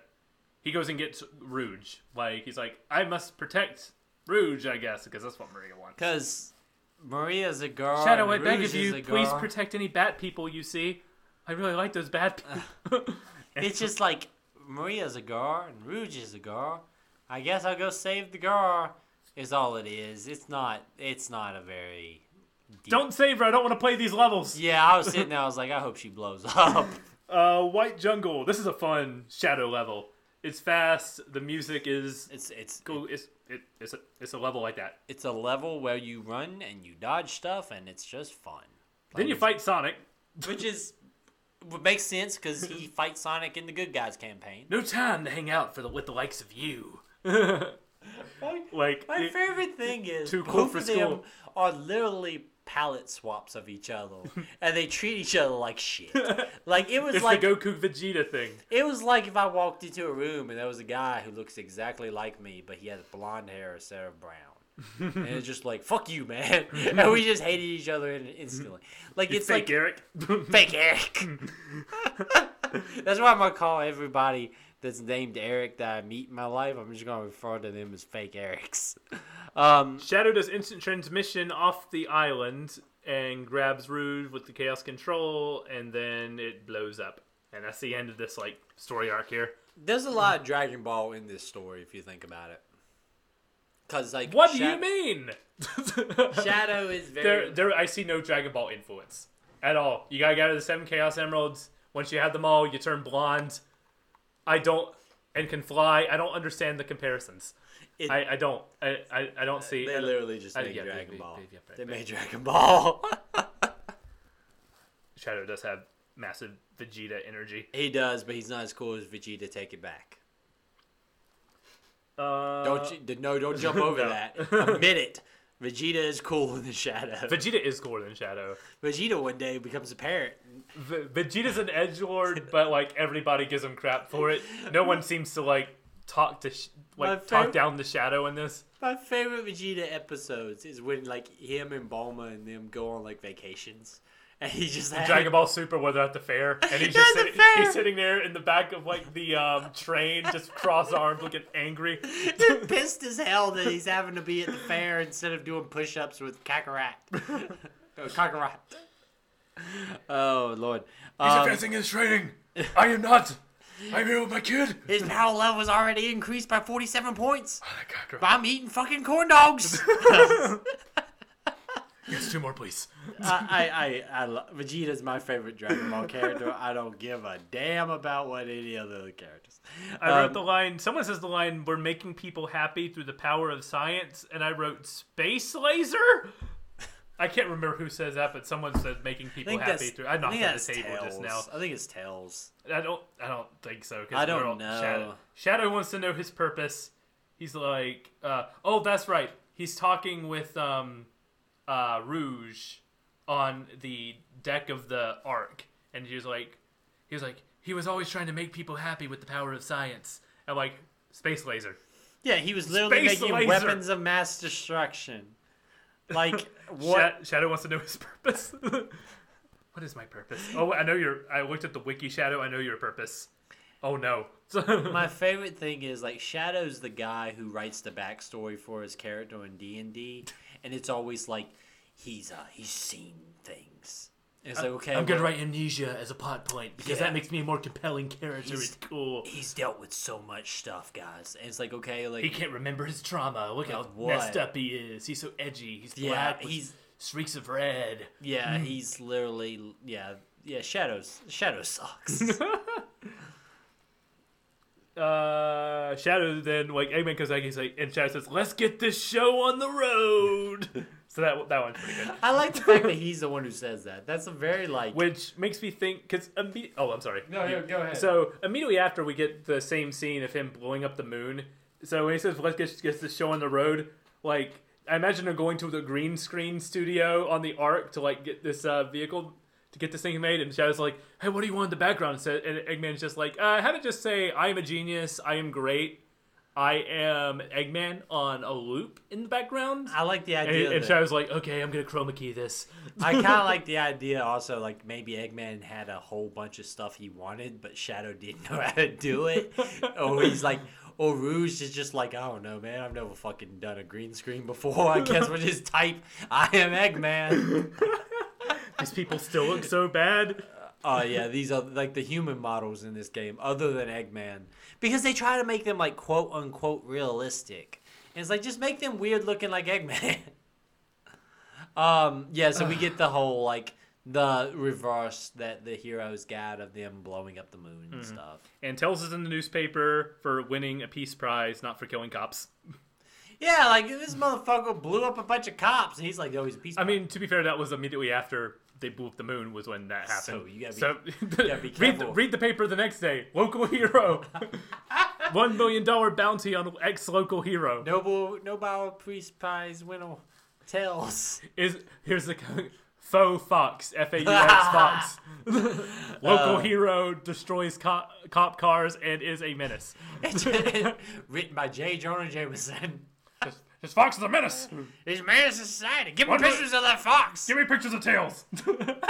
Oh, I would read a J. Jonah and Jameson comic in which he's just obsessed with foxes. Uh, Um, Tails is orange at the end of Route 280. The it's it's the same level. yeah, it's just the same. Moving level. on, she calls him Fox Boy. Uh, Skyrail is that two minute shadow level Yeah, it's that very takes place short. at Pumpkin Hill. It serves no plot purpose. He's running and then sees the jet go in the air. Yeah, I don't get why this is a level. Oh wait, no, the jet's not in the air. they he's tracking him to Egypt, which I guess on the way between you have two locations on Earth. You have San Francisco, three locations on Earth. You have San Francisco. You have um, Pumpkin Hill, that leads to the desert. You gotta cross Pumpkin Hill to get to the Like, desert. Like, is Pumpkin Hill not like some weird Nightmare Before Christmas ward or something? It really is. Jack Skellington comes out and is like, "I hid the Master Emerald.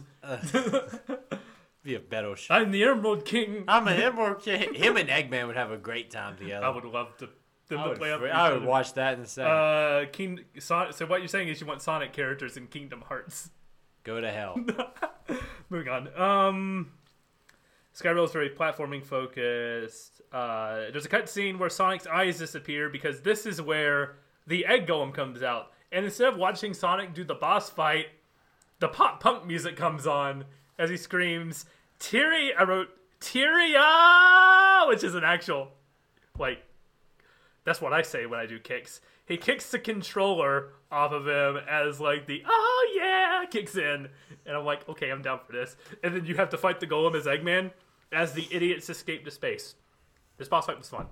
it was not bad. It I liked it better than playing as Sonic because you actually had strategy to like dodge those things because you were a lot more you were a lot less mobile, so you couldn't just run circles around it. You had to like kind of pick where you were going. Also, to. I felt like Eggman is a little bit easier to control for those jumps than Sonic. yeah, There was times with Sonic I kept falling off and hitting the sand at the bottom, Yeah. which wasn't a big deal. You just have to tap it. you had to have knock off tap like jump. You had to knock off pieces of his armor to get to the stuff underneath. That was I like that boss a lot. Probably one of the best boss fights in this game. The idiots go to space. Mad space. And this is where I pieced Uh, out. Rouge wants the password, and this cutscene has a lot.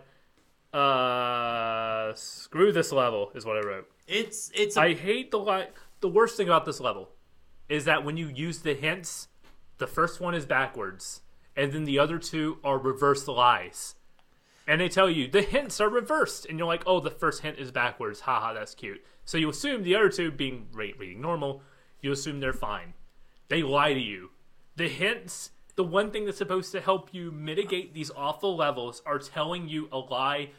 The gravity mechanic on these. I'll let you. I'll let you do this. You Okay, hate this level I made you bounce off. I fiddled with this level for a long time. Like I didn't just like jump in there and realize, oh crap, it's because the rest of them, like I said, like uh, when I did the uh, the timed one, I was like, oh fuck this, but then I realized it was a small level. Um, you know, Knuckles has a very similar level to this, you know, right? Yeah. Um, this one, like I said, the, the gravity stuff is not fun. The hints are useless. We're six years away from Mario Galaxy at this point. No Yeah. one's figured it out. So don't even try. The camera is so terrible that like I had a hard time keeping track of where I was in the level. Oh, the, ta- the camera's bad. Like- you can gliding from one planet to another, you can get caught in another planet, and you're stuck in the gravity and have to find a rocket to get off. Yes, it is it's nightmarishly bad. so bad. Um, there was also a point where I thought it glitched on me. Maybe it didn't, but I had triggered the exclamation point. I kept digging. I kept jumping. I kept looking around, and I never got a fucking inward. um, or you know, I never picked up anything. Um, it, it was just it's such a badly designed level. Um, it it ruins any momentum that the game has. Do you want to know the worst part? What's the worst part? So there are five alternate versions, or four alternate versions of levels to like challenges. Okay. The last one on all the levels is a hard mode, which usually means enemies are stronger, there's less rings, Yeah. you, uh, time limits will be tighter, stuff like that. Yeah, yeah. They they put the emeralds in harder places, but on hard mode they are the same every single time. So on hard mode, you can look up a guide and, and know where the emerald locations are on hard mode. Not normal mode. Normal mode they're random each time. I found this out today. That see, I knew they were random because I knew I couldn't look at YouTube.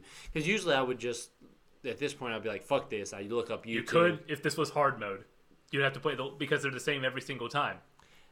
So in a way, hard mode is easier than normal mode on this level. Who would go back and replay these levels for fun? Someone who wants to 100% this game so you unlock a 3D version of Green Hill Zone from the first Sonic game.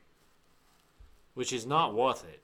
Fuck that shit. There better be a code or something I can enter or play that. I don't want there's, I not, there's not a code. That's not worth it, man. Fuck. I mean, These, it's these levels were the reason I never saw that. Me as a kid, it was like I got A rank all of this, not just beat A rank all of this. and like I said, it's and to- random, so it's not like you can to- just like memorize the pattern. And to A rank the Knuckles and Rouge levels, you can't use hints.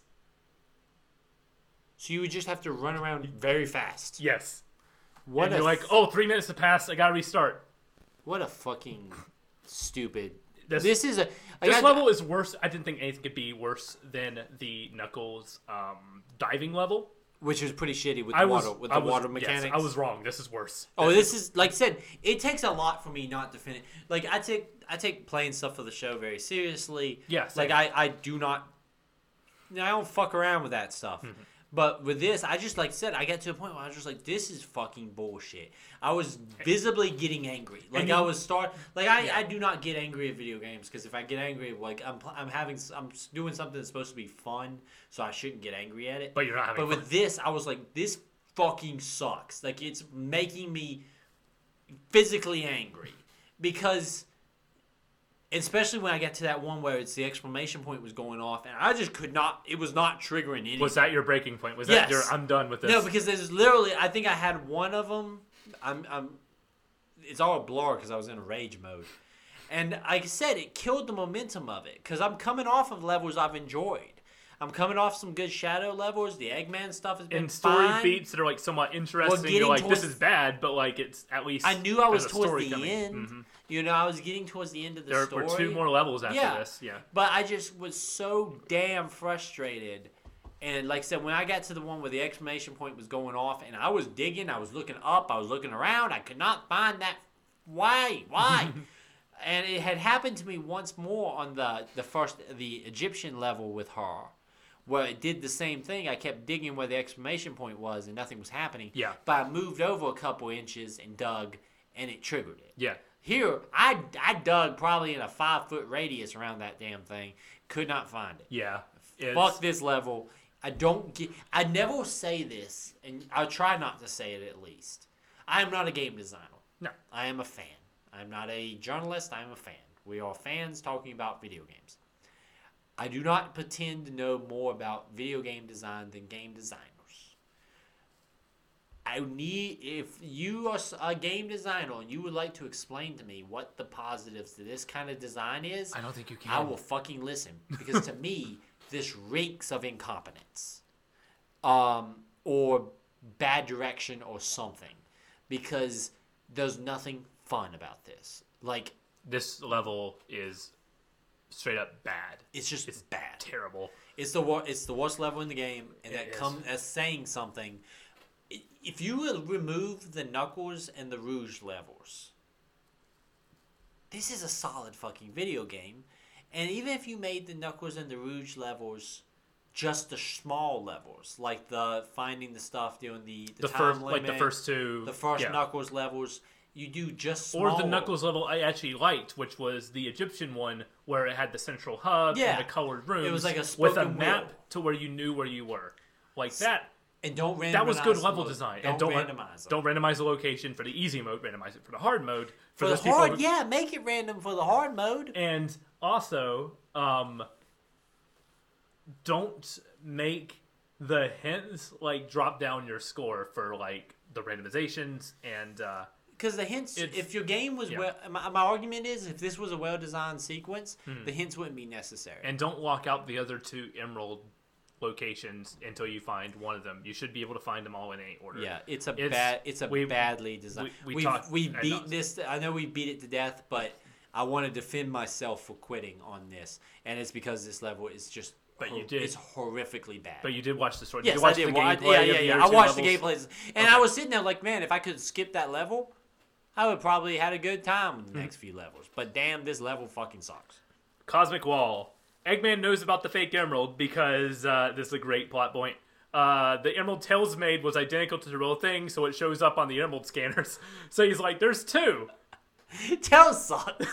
like, This fox made a fake emerald." well, all I like like- about it is Tails is obviously extremely smart, but Eggman's smarter than he is. he's like, "This guy made a fake emerald." He he says it very like impressed too. Like he's like, "That fox, that fox did it." I, really, really, Eggman's rival should be Tails, not Sonic.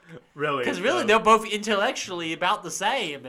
You know, Sonic. it's like Batman and the Riddler. Just yeah, like not to compare Tails to Batman. Jeez. Tails, but Tails I- is I able take to make back. this like identical Chaos Emerald, but then Eggman's smart enough to be like, it's so identical it popped up. Son of a bitch, he made one.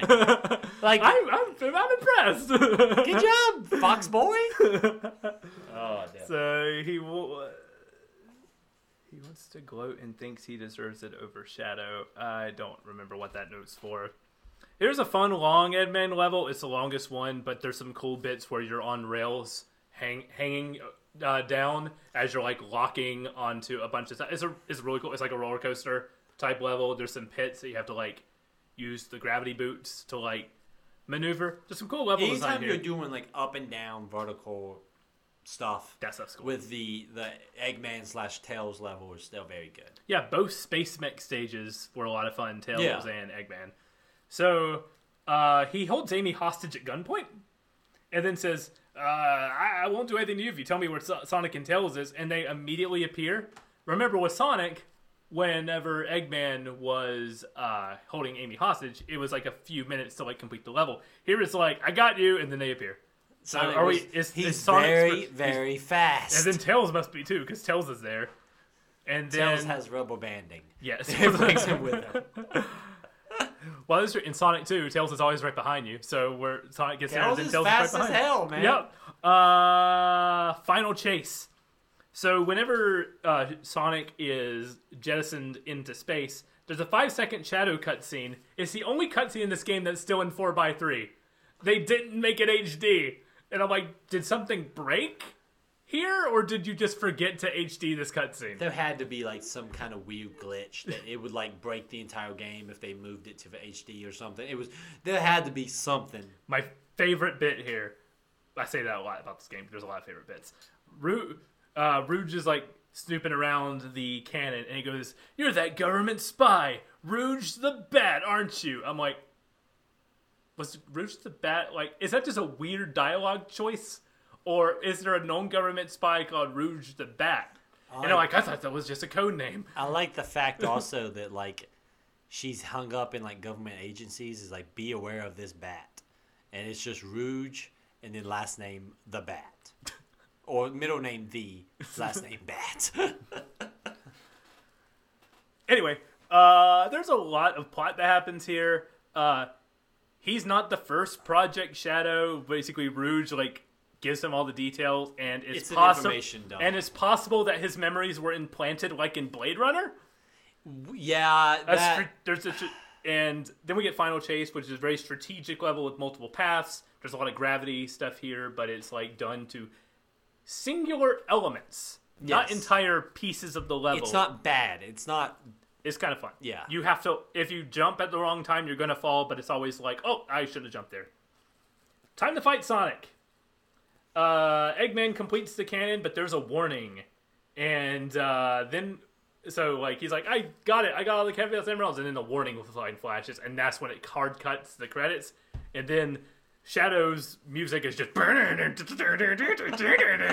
like, what in the Transformers is this? Uh, it's very it's very Transformers like. It's Michael Bay's version of Shadow. I already talked about the teaser for Final Mission, Wishes Are Eternal. And so we start the final mission. The, the- it's cool because like you beat as a kid, you beat the second campaign, and then the third one just slides open with a question mark. This Yeah. is last mission. It's very like, it's a cool concept. It's a cool concept. I like the concept. I, I, I like games that have you play two perspective, like the Resident Evils of the world. oh yeah, like Resident Evil 2 does that where you Yeah. play as Leon and then you play as Claire and then you get the ending. Eggman has awesome voice acting here. He's like, "What's wrong? The cannon's not fired." Is a mixture of anger and confusion in a way that I'm like, "You sold that." Eggman is not a bad voice actor. He's great. Like he, he for the kind of character he's playing, Mm-hmm. he does a very serviceable job. And this section, this last mission, is like story wise dark. Oh yeah, sure. Like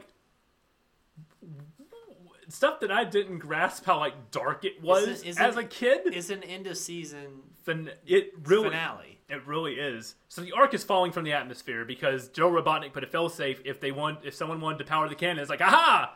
Instead of you firing the cannon to destroy the planet, I'm gonna crash this into the earth, thereby destroying the earth. I don't understand why that's better than firing the cannon. I guess it's because you can't get off this. I'm killing you too. it's mutual uh, assured there destruction. exactly. Like my failsafe is that you who wanted to reactivate my plans gets to die, not knowing that it's his grandson who wants to If, if you're gonna egg, kill everybody, egg on, egg on his face. if you're gonna kill everybody, you get to die too. It's a very, it's a very um, so pessimistic way of looking at how this is gonna go. So then there's a VHS tape of it saying, "This is a warning for anybody who tries to mess up my plans." And there's like a light shining on. It's the same like uh, cell that Sonic's in and Metal Harbor, just like all the scribblings and Which everything. explains why the scribblings that Sonic looks Yeah. at and just goes, "Oh, that's weird." it keeps going. And I was like, "When was that? When he was killed?" Because there's lights on him that just flash and they go, "Ready," and then it loops again. So I was like, "He's about to get gunned down in this cell." He faced like a firing squad. I was like, "Cause he's Oh, like." it's a very like it's like a last words thing. I was like, nothing good happened to him. I mean, even as a kid, you're able to realize that he's probably dead. he wasn't around for Little Robotnik to get to meet, you know. Sonic appears and uh, Eggman's like, "How are you alive?" And then he says a great line: "Letting Knuckles pilot the shuttle was more dangerous than you could ever be."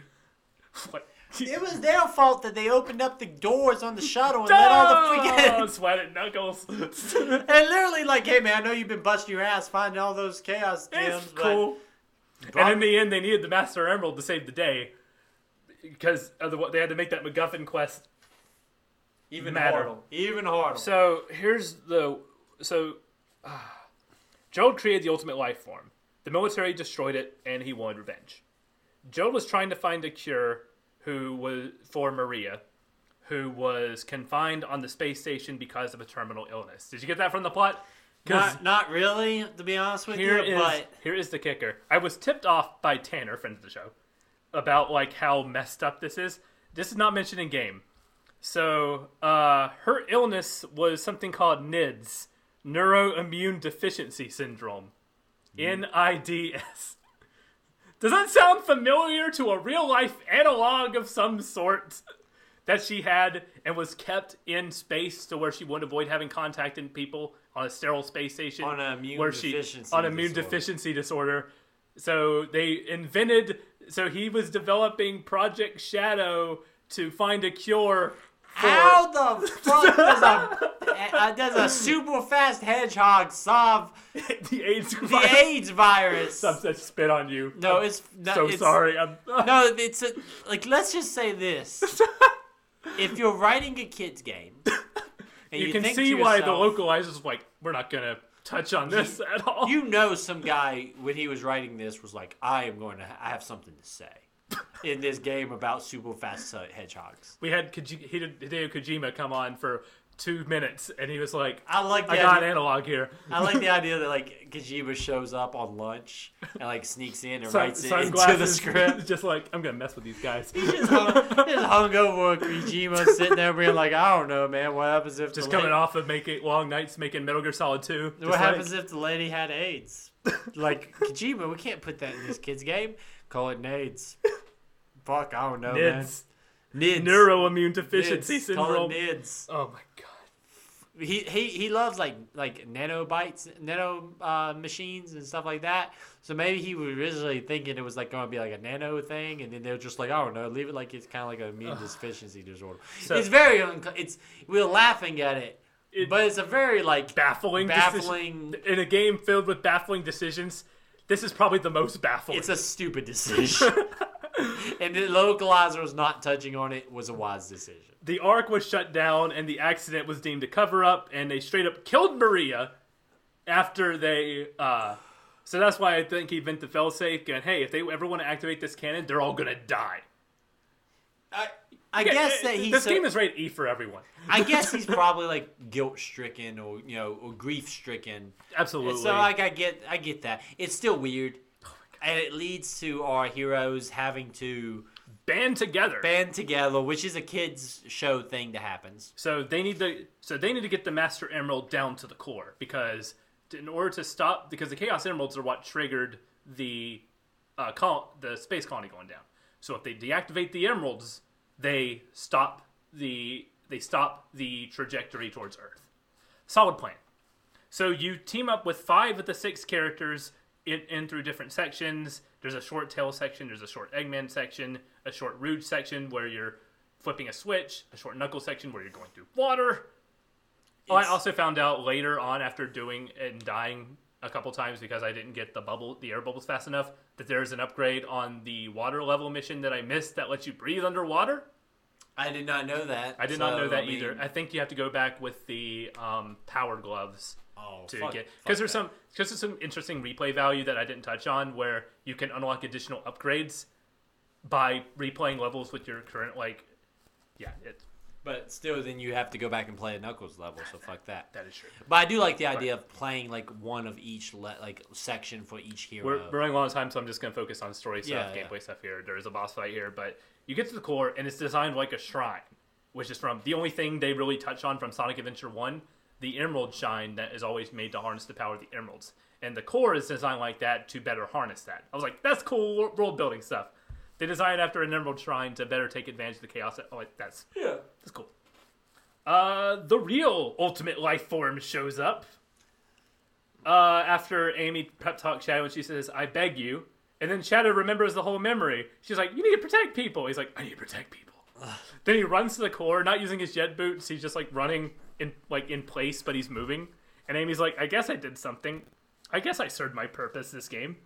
By getting this guy who couldn't remember like five seconds before the original memory. So two things about this boss. This boss, the Biolizard.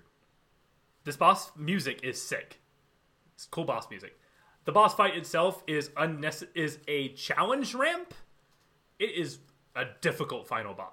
A difficult boss, not final boss, but this is the second Yeah, to last yeah. boss. Because you can't slip up. If you mess up once, especially like when you're in the air, you'll lose your rings. If you get hit a second time immediately after, you die. So there's attacks that are like homing missiles. So if you get hit twice in a row, you're dead. And if you happen to fall to the ground, you might have enough time to grab an am- uh, ring before you're um, Hit again. hit again. So that took me It's a really almost long time. some- it's almost something you have to hit almost perfectly. Mm-hmm. So then the two run up the the two run up dramatically the shrine after you defeat the Biolizard, the real the supposed ultimate life form. And I think that's where Shadow says like, "I am the ultimate life form." Something he's been saying the whole time. I'm the real Super Saiyan. I'm the true freaking Super Saiyan. And then after Shadow runs up, Sonic and Shadow run up, they realize that the, with the Chaos Emeralds there, there's no time because the giant wizard uses Chaos control. They stop. They stop it falling. So the giant wizard uses Chaos control and attaches himself to the front of the cannon to drive the ship into the Earth. So the only thing you can do is go into space. So in order to go into space, Sonic and Shadow harness the power of the seven Chaos Emeralds. They circle around him, and then they go Super Saiyan. It literally is Super Saiyan. As- li- like they turn As the they turn title screen music's happening, and they're like shaking their fists. And They turn blonde. It is the I, I don't stress this enough. This is the hypest cutscene. this, if you want me to peg me a Sonic and a Mario versus a Mario kid, this was like this is amazing. This rules. Nothing will top this. It's a it's a cool moment. Like I ain't going to. And then you go from the hardest boss to the easiest boss fight of this game. well, you're Super Saiyan. You're it su- should be it should freaking be- easy. As the theme song that plays like during the opening, like uh, if you let the title screen roll a bit, uh, a song called "Live and Learn" that I know all the words to still. That's just blasting as you're charging in space fighting this lizard as "Live and Learn." Hanging on the edge of tomorrow, just starts playing, and you're like, "This is nothing will top this." I, I come back around. I'm, I come back This around. is the This- pinnacle of video games. Nothing will ever be better than this moment. So you beat the boss. Sonic and Shadow teleport the space station because they have the power of the Chaos Emeralds. So they teleport the space station back to where it was after killing the lizard. But Shadow is caught in the gravitational pull and he falls to the earth. And is to pres- never be seen, seen again. Uh, then Until the Xbox 360 game when he's got dual pistol. and that was a PS2 game. That was a PS2 game. That was a PS2 game. Oh shit! It man. came out after Sonic 06 and which was a Xbox 360 game, which was on a brand new engine. I, I it's anyway. Anyway, well, I'm not. Time is flying. time by. is flying by. So, um, they, Sonic goes back to the space station. There's a real somber moment where they're all talking about like in memoriam of Shadow, how he helped save the Earth, and they couldn't have done it without him. And Eggman's just there. No one's taking him to custody. He's just like, it's hard to believe my grandfather did such a thing. As he's talking with Tails, it's like we did it together. I was like, he tried to blow up the Earth. He blew up the, free? He blew up the moon. he blew up the, The moon. tides are messed up. If you want to talk about rising sea levels, Eggman escalated that problem by like really fast I, by I like the destroying fact the, that moon. It literally is like if me and you robbed like 40 banks, and then as we were leaving the 40th bank, we saw somebody have a heart attack, and we gave them CPR and we brought them back to life. And they're like, "It's all right, all those banks you robbed. It's cool. You helped us one guy." But if you do it again, we'll be on your tail. And you're like, you just give him a wink, and then the credits roll. Everybody knows it's just gonna be a round and round, and there's an in memoriam picture of Shadow at the end of this game. Which is fucking a little bit, Oh. a little bit too much. I don't know. An immemorial then- of a fake hedgehog. And then the next game, Sonic Heroes, the game that Michael was really hyped for, they made a dumb plot decision. And even I was like, this is stupid. Shadow's alive in a test tube, and he has amnesia again. So we're right back to square one. How can he be the ultimate edge lord if he doesn't have amnesia, Michael?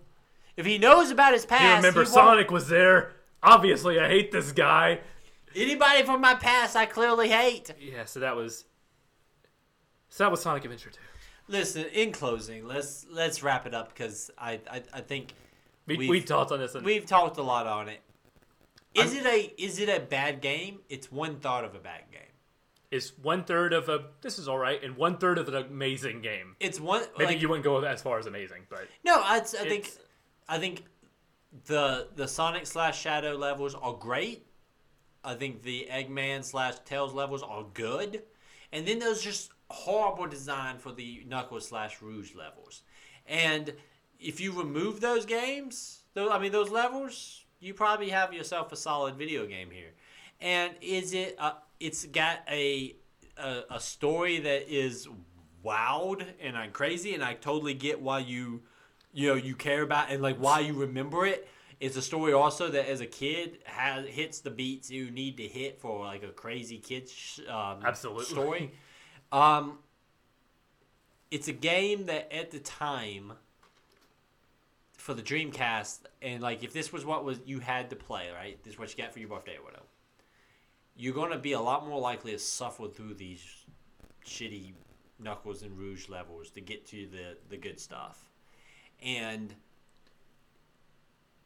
it's it it's it's damn memorable, man. It's it's I I, I just wish this is a game that's you're gonna remember whether you like it or not. Yeah. it's And like I said, you're gonna remember ins- Fox Boy. You're gonna remember City Escape. story, man. You're gonna you're going to list, pull up a like video game music list on Spotify, and then Escape from the City is gonna play, Yeah. and you're gonna be like, I remember that. That was pretty damn cool. but it's like it's it feels like the last Sonic game because it has a big dramatic ending. It kills off a character, so quote unquote.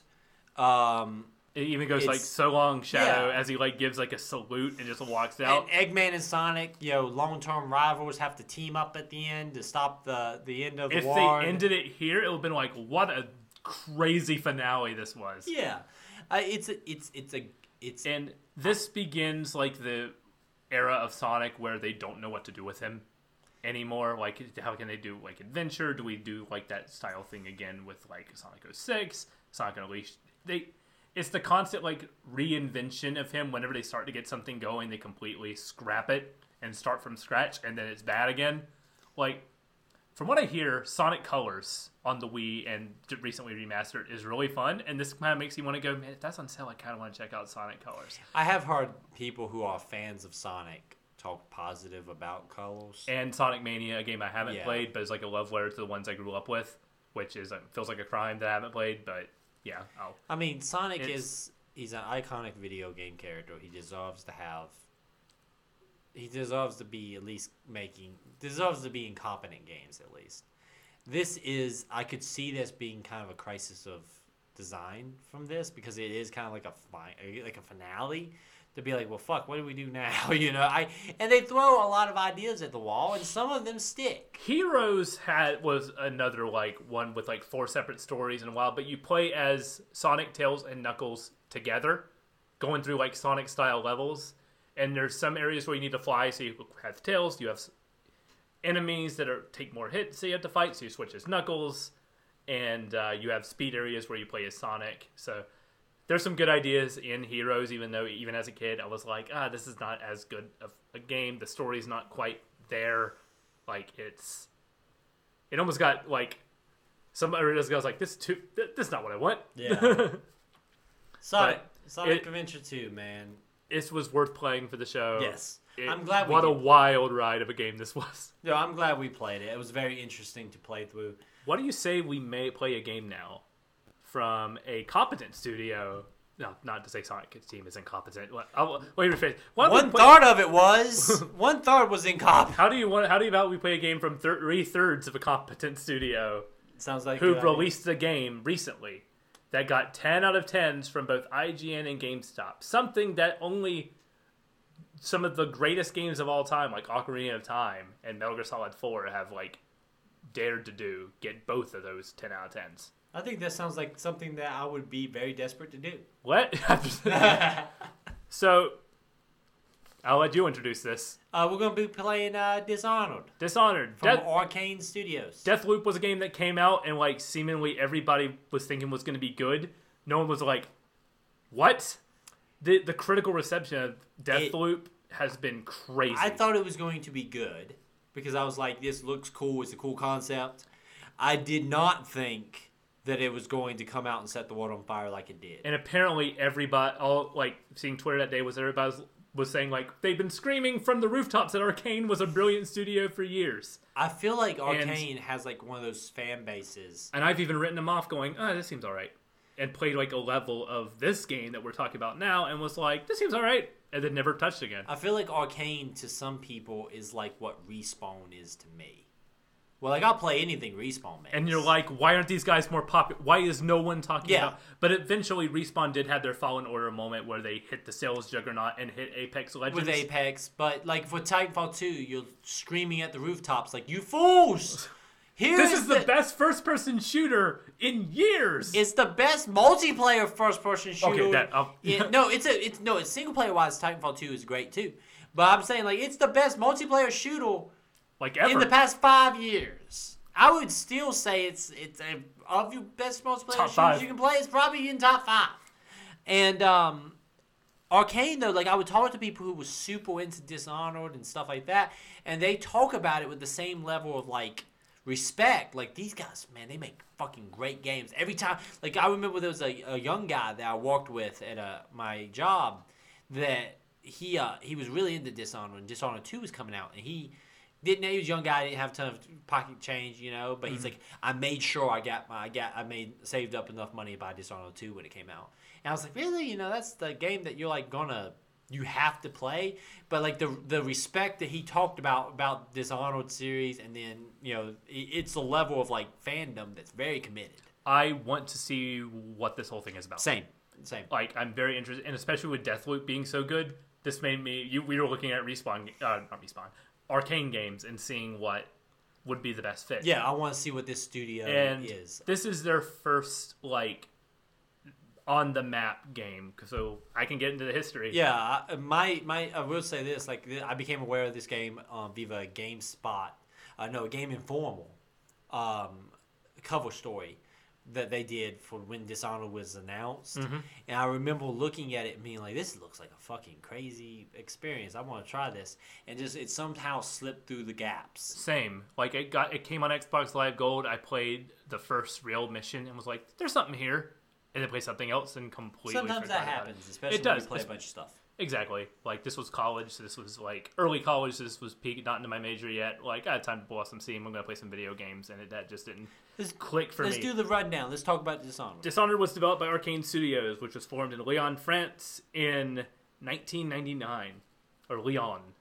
Arkane was created by Raphael. I'm good. There's a lot of French terms in here, so granted, I'm going to screw some up.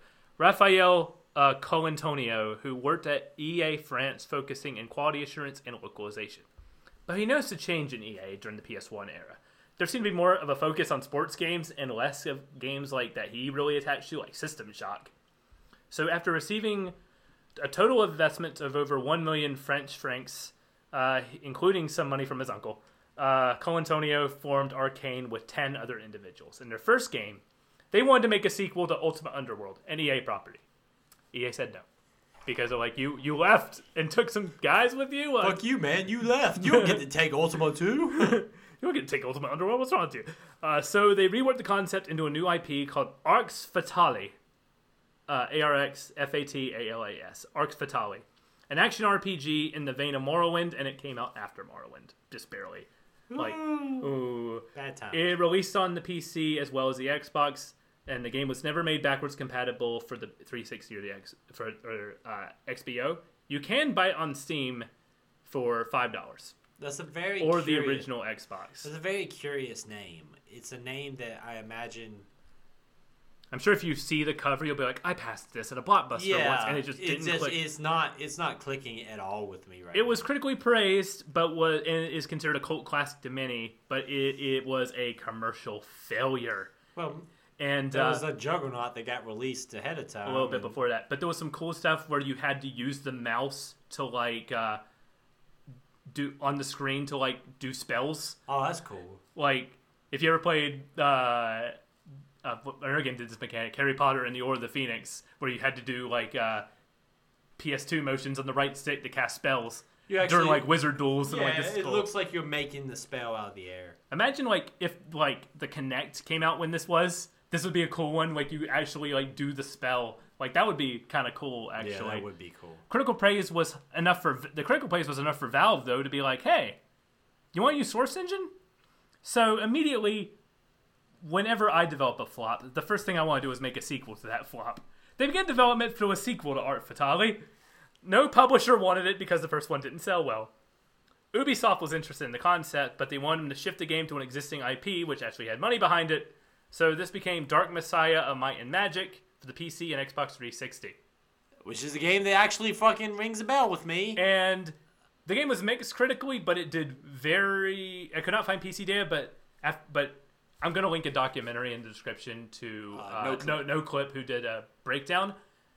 There were people who came to Arkane who loved that game because that game is entirely systems based. It had a kick button, and you could just go around and kick dudes into spikes. If I remember correctly, I actually played that game, and I actually enjoyed that game because to me it was like a some crazy ideas in that. thing. like I remember watching it. I think it was on fucking like X Play on G4, where they showed a bunch of gameplay footage for it, and I was like, "This looks fucking cool. You can behead guys in first person."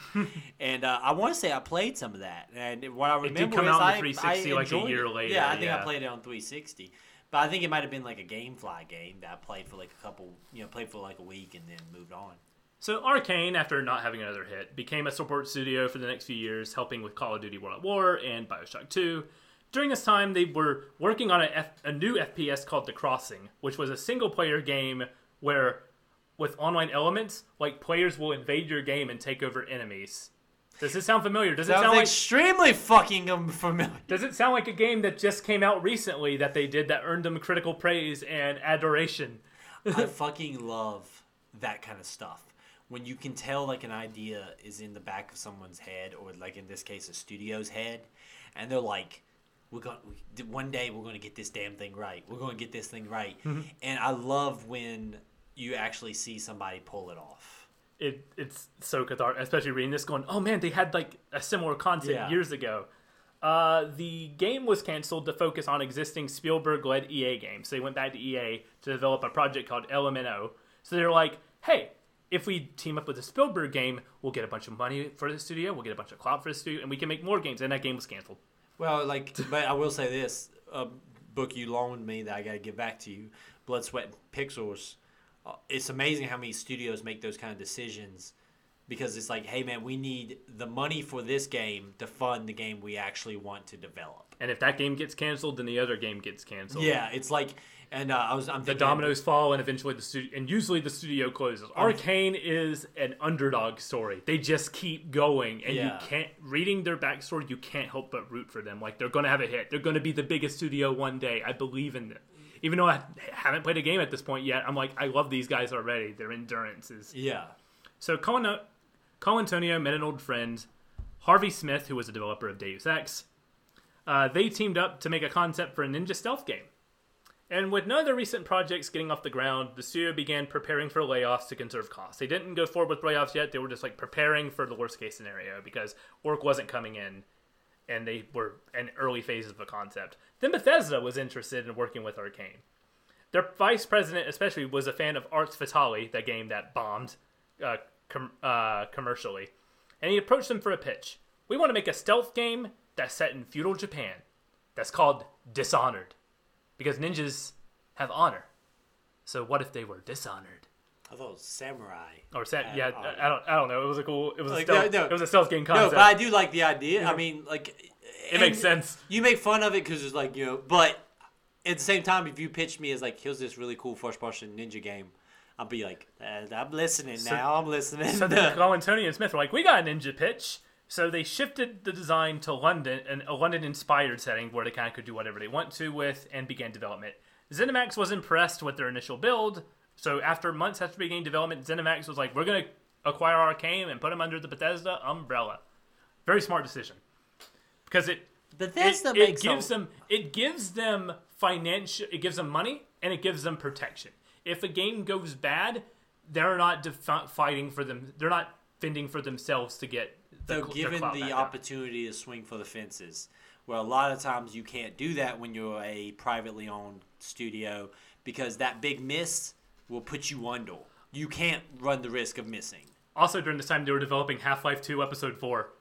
You told me that, and at first I was so confused because you're like, "Hey, they worked on a Half Life episode," and I thought first Half Life, and I'm like, I think I made a shot about Gearbox because Yeah. Gearbox made um, Opposing Force and Blue Shift, and I was like, you know, anytime I can take a shot at Randy Randy Pitchford, I will.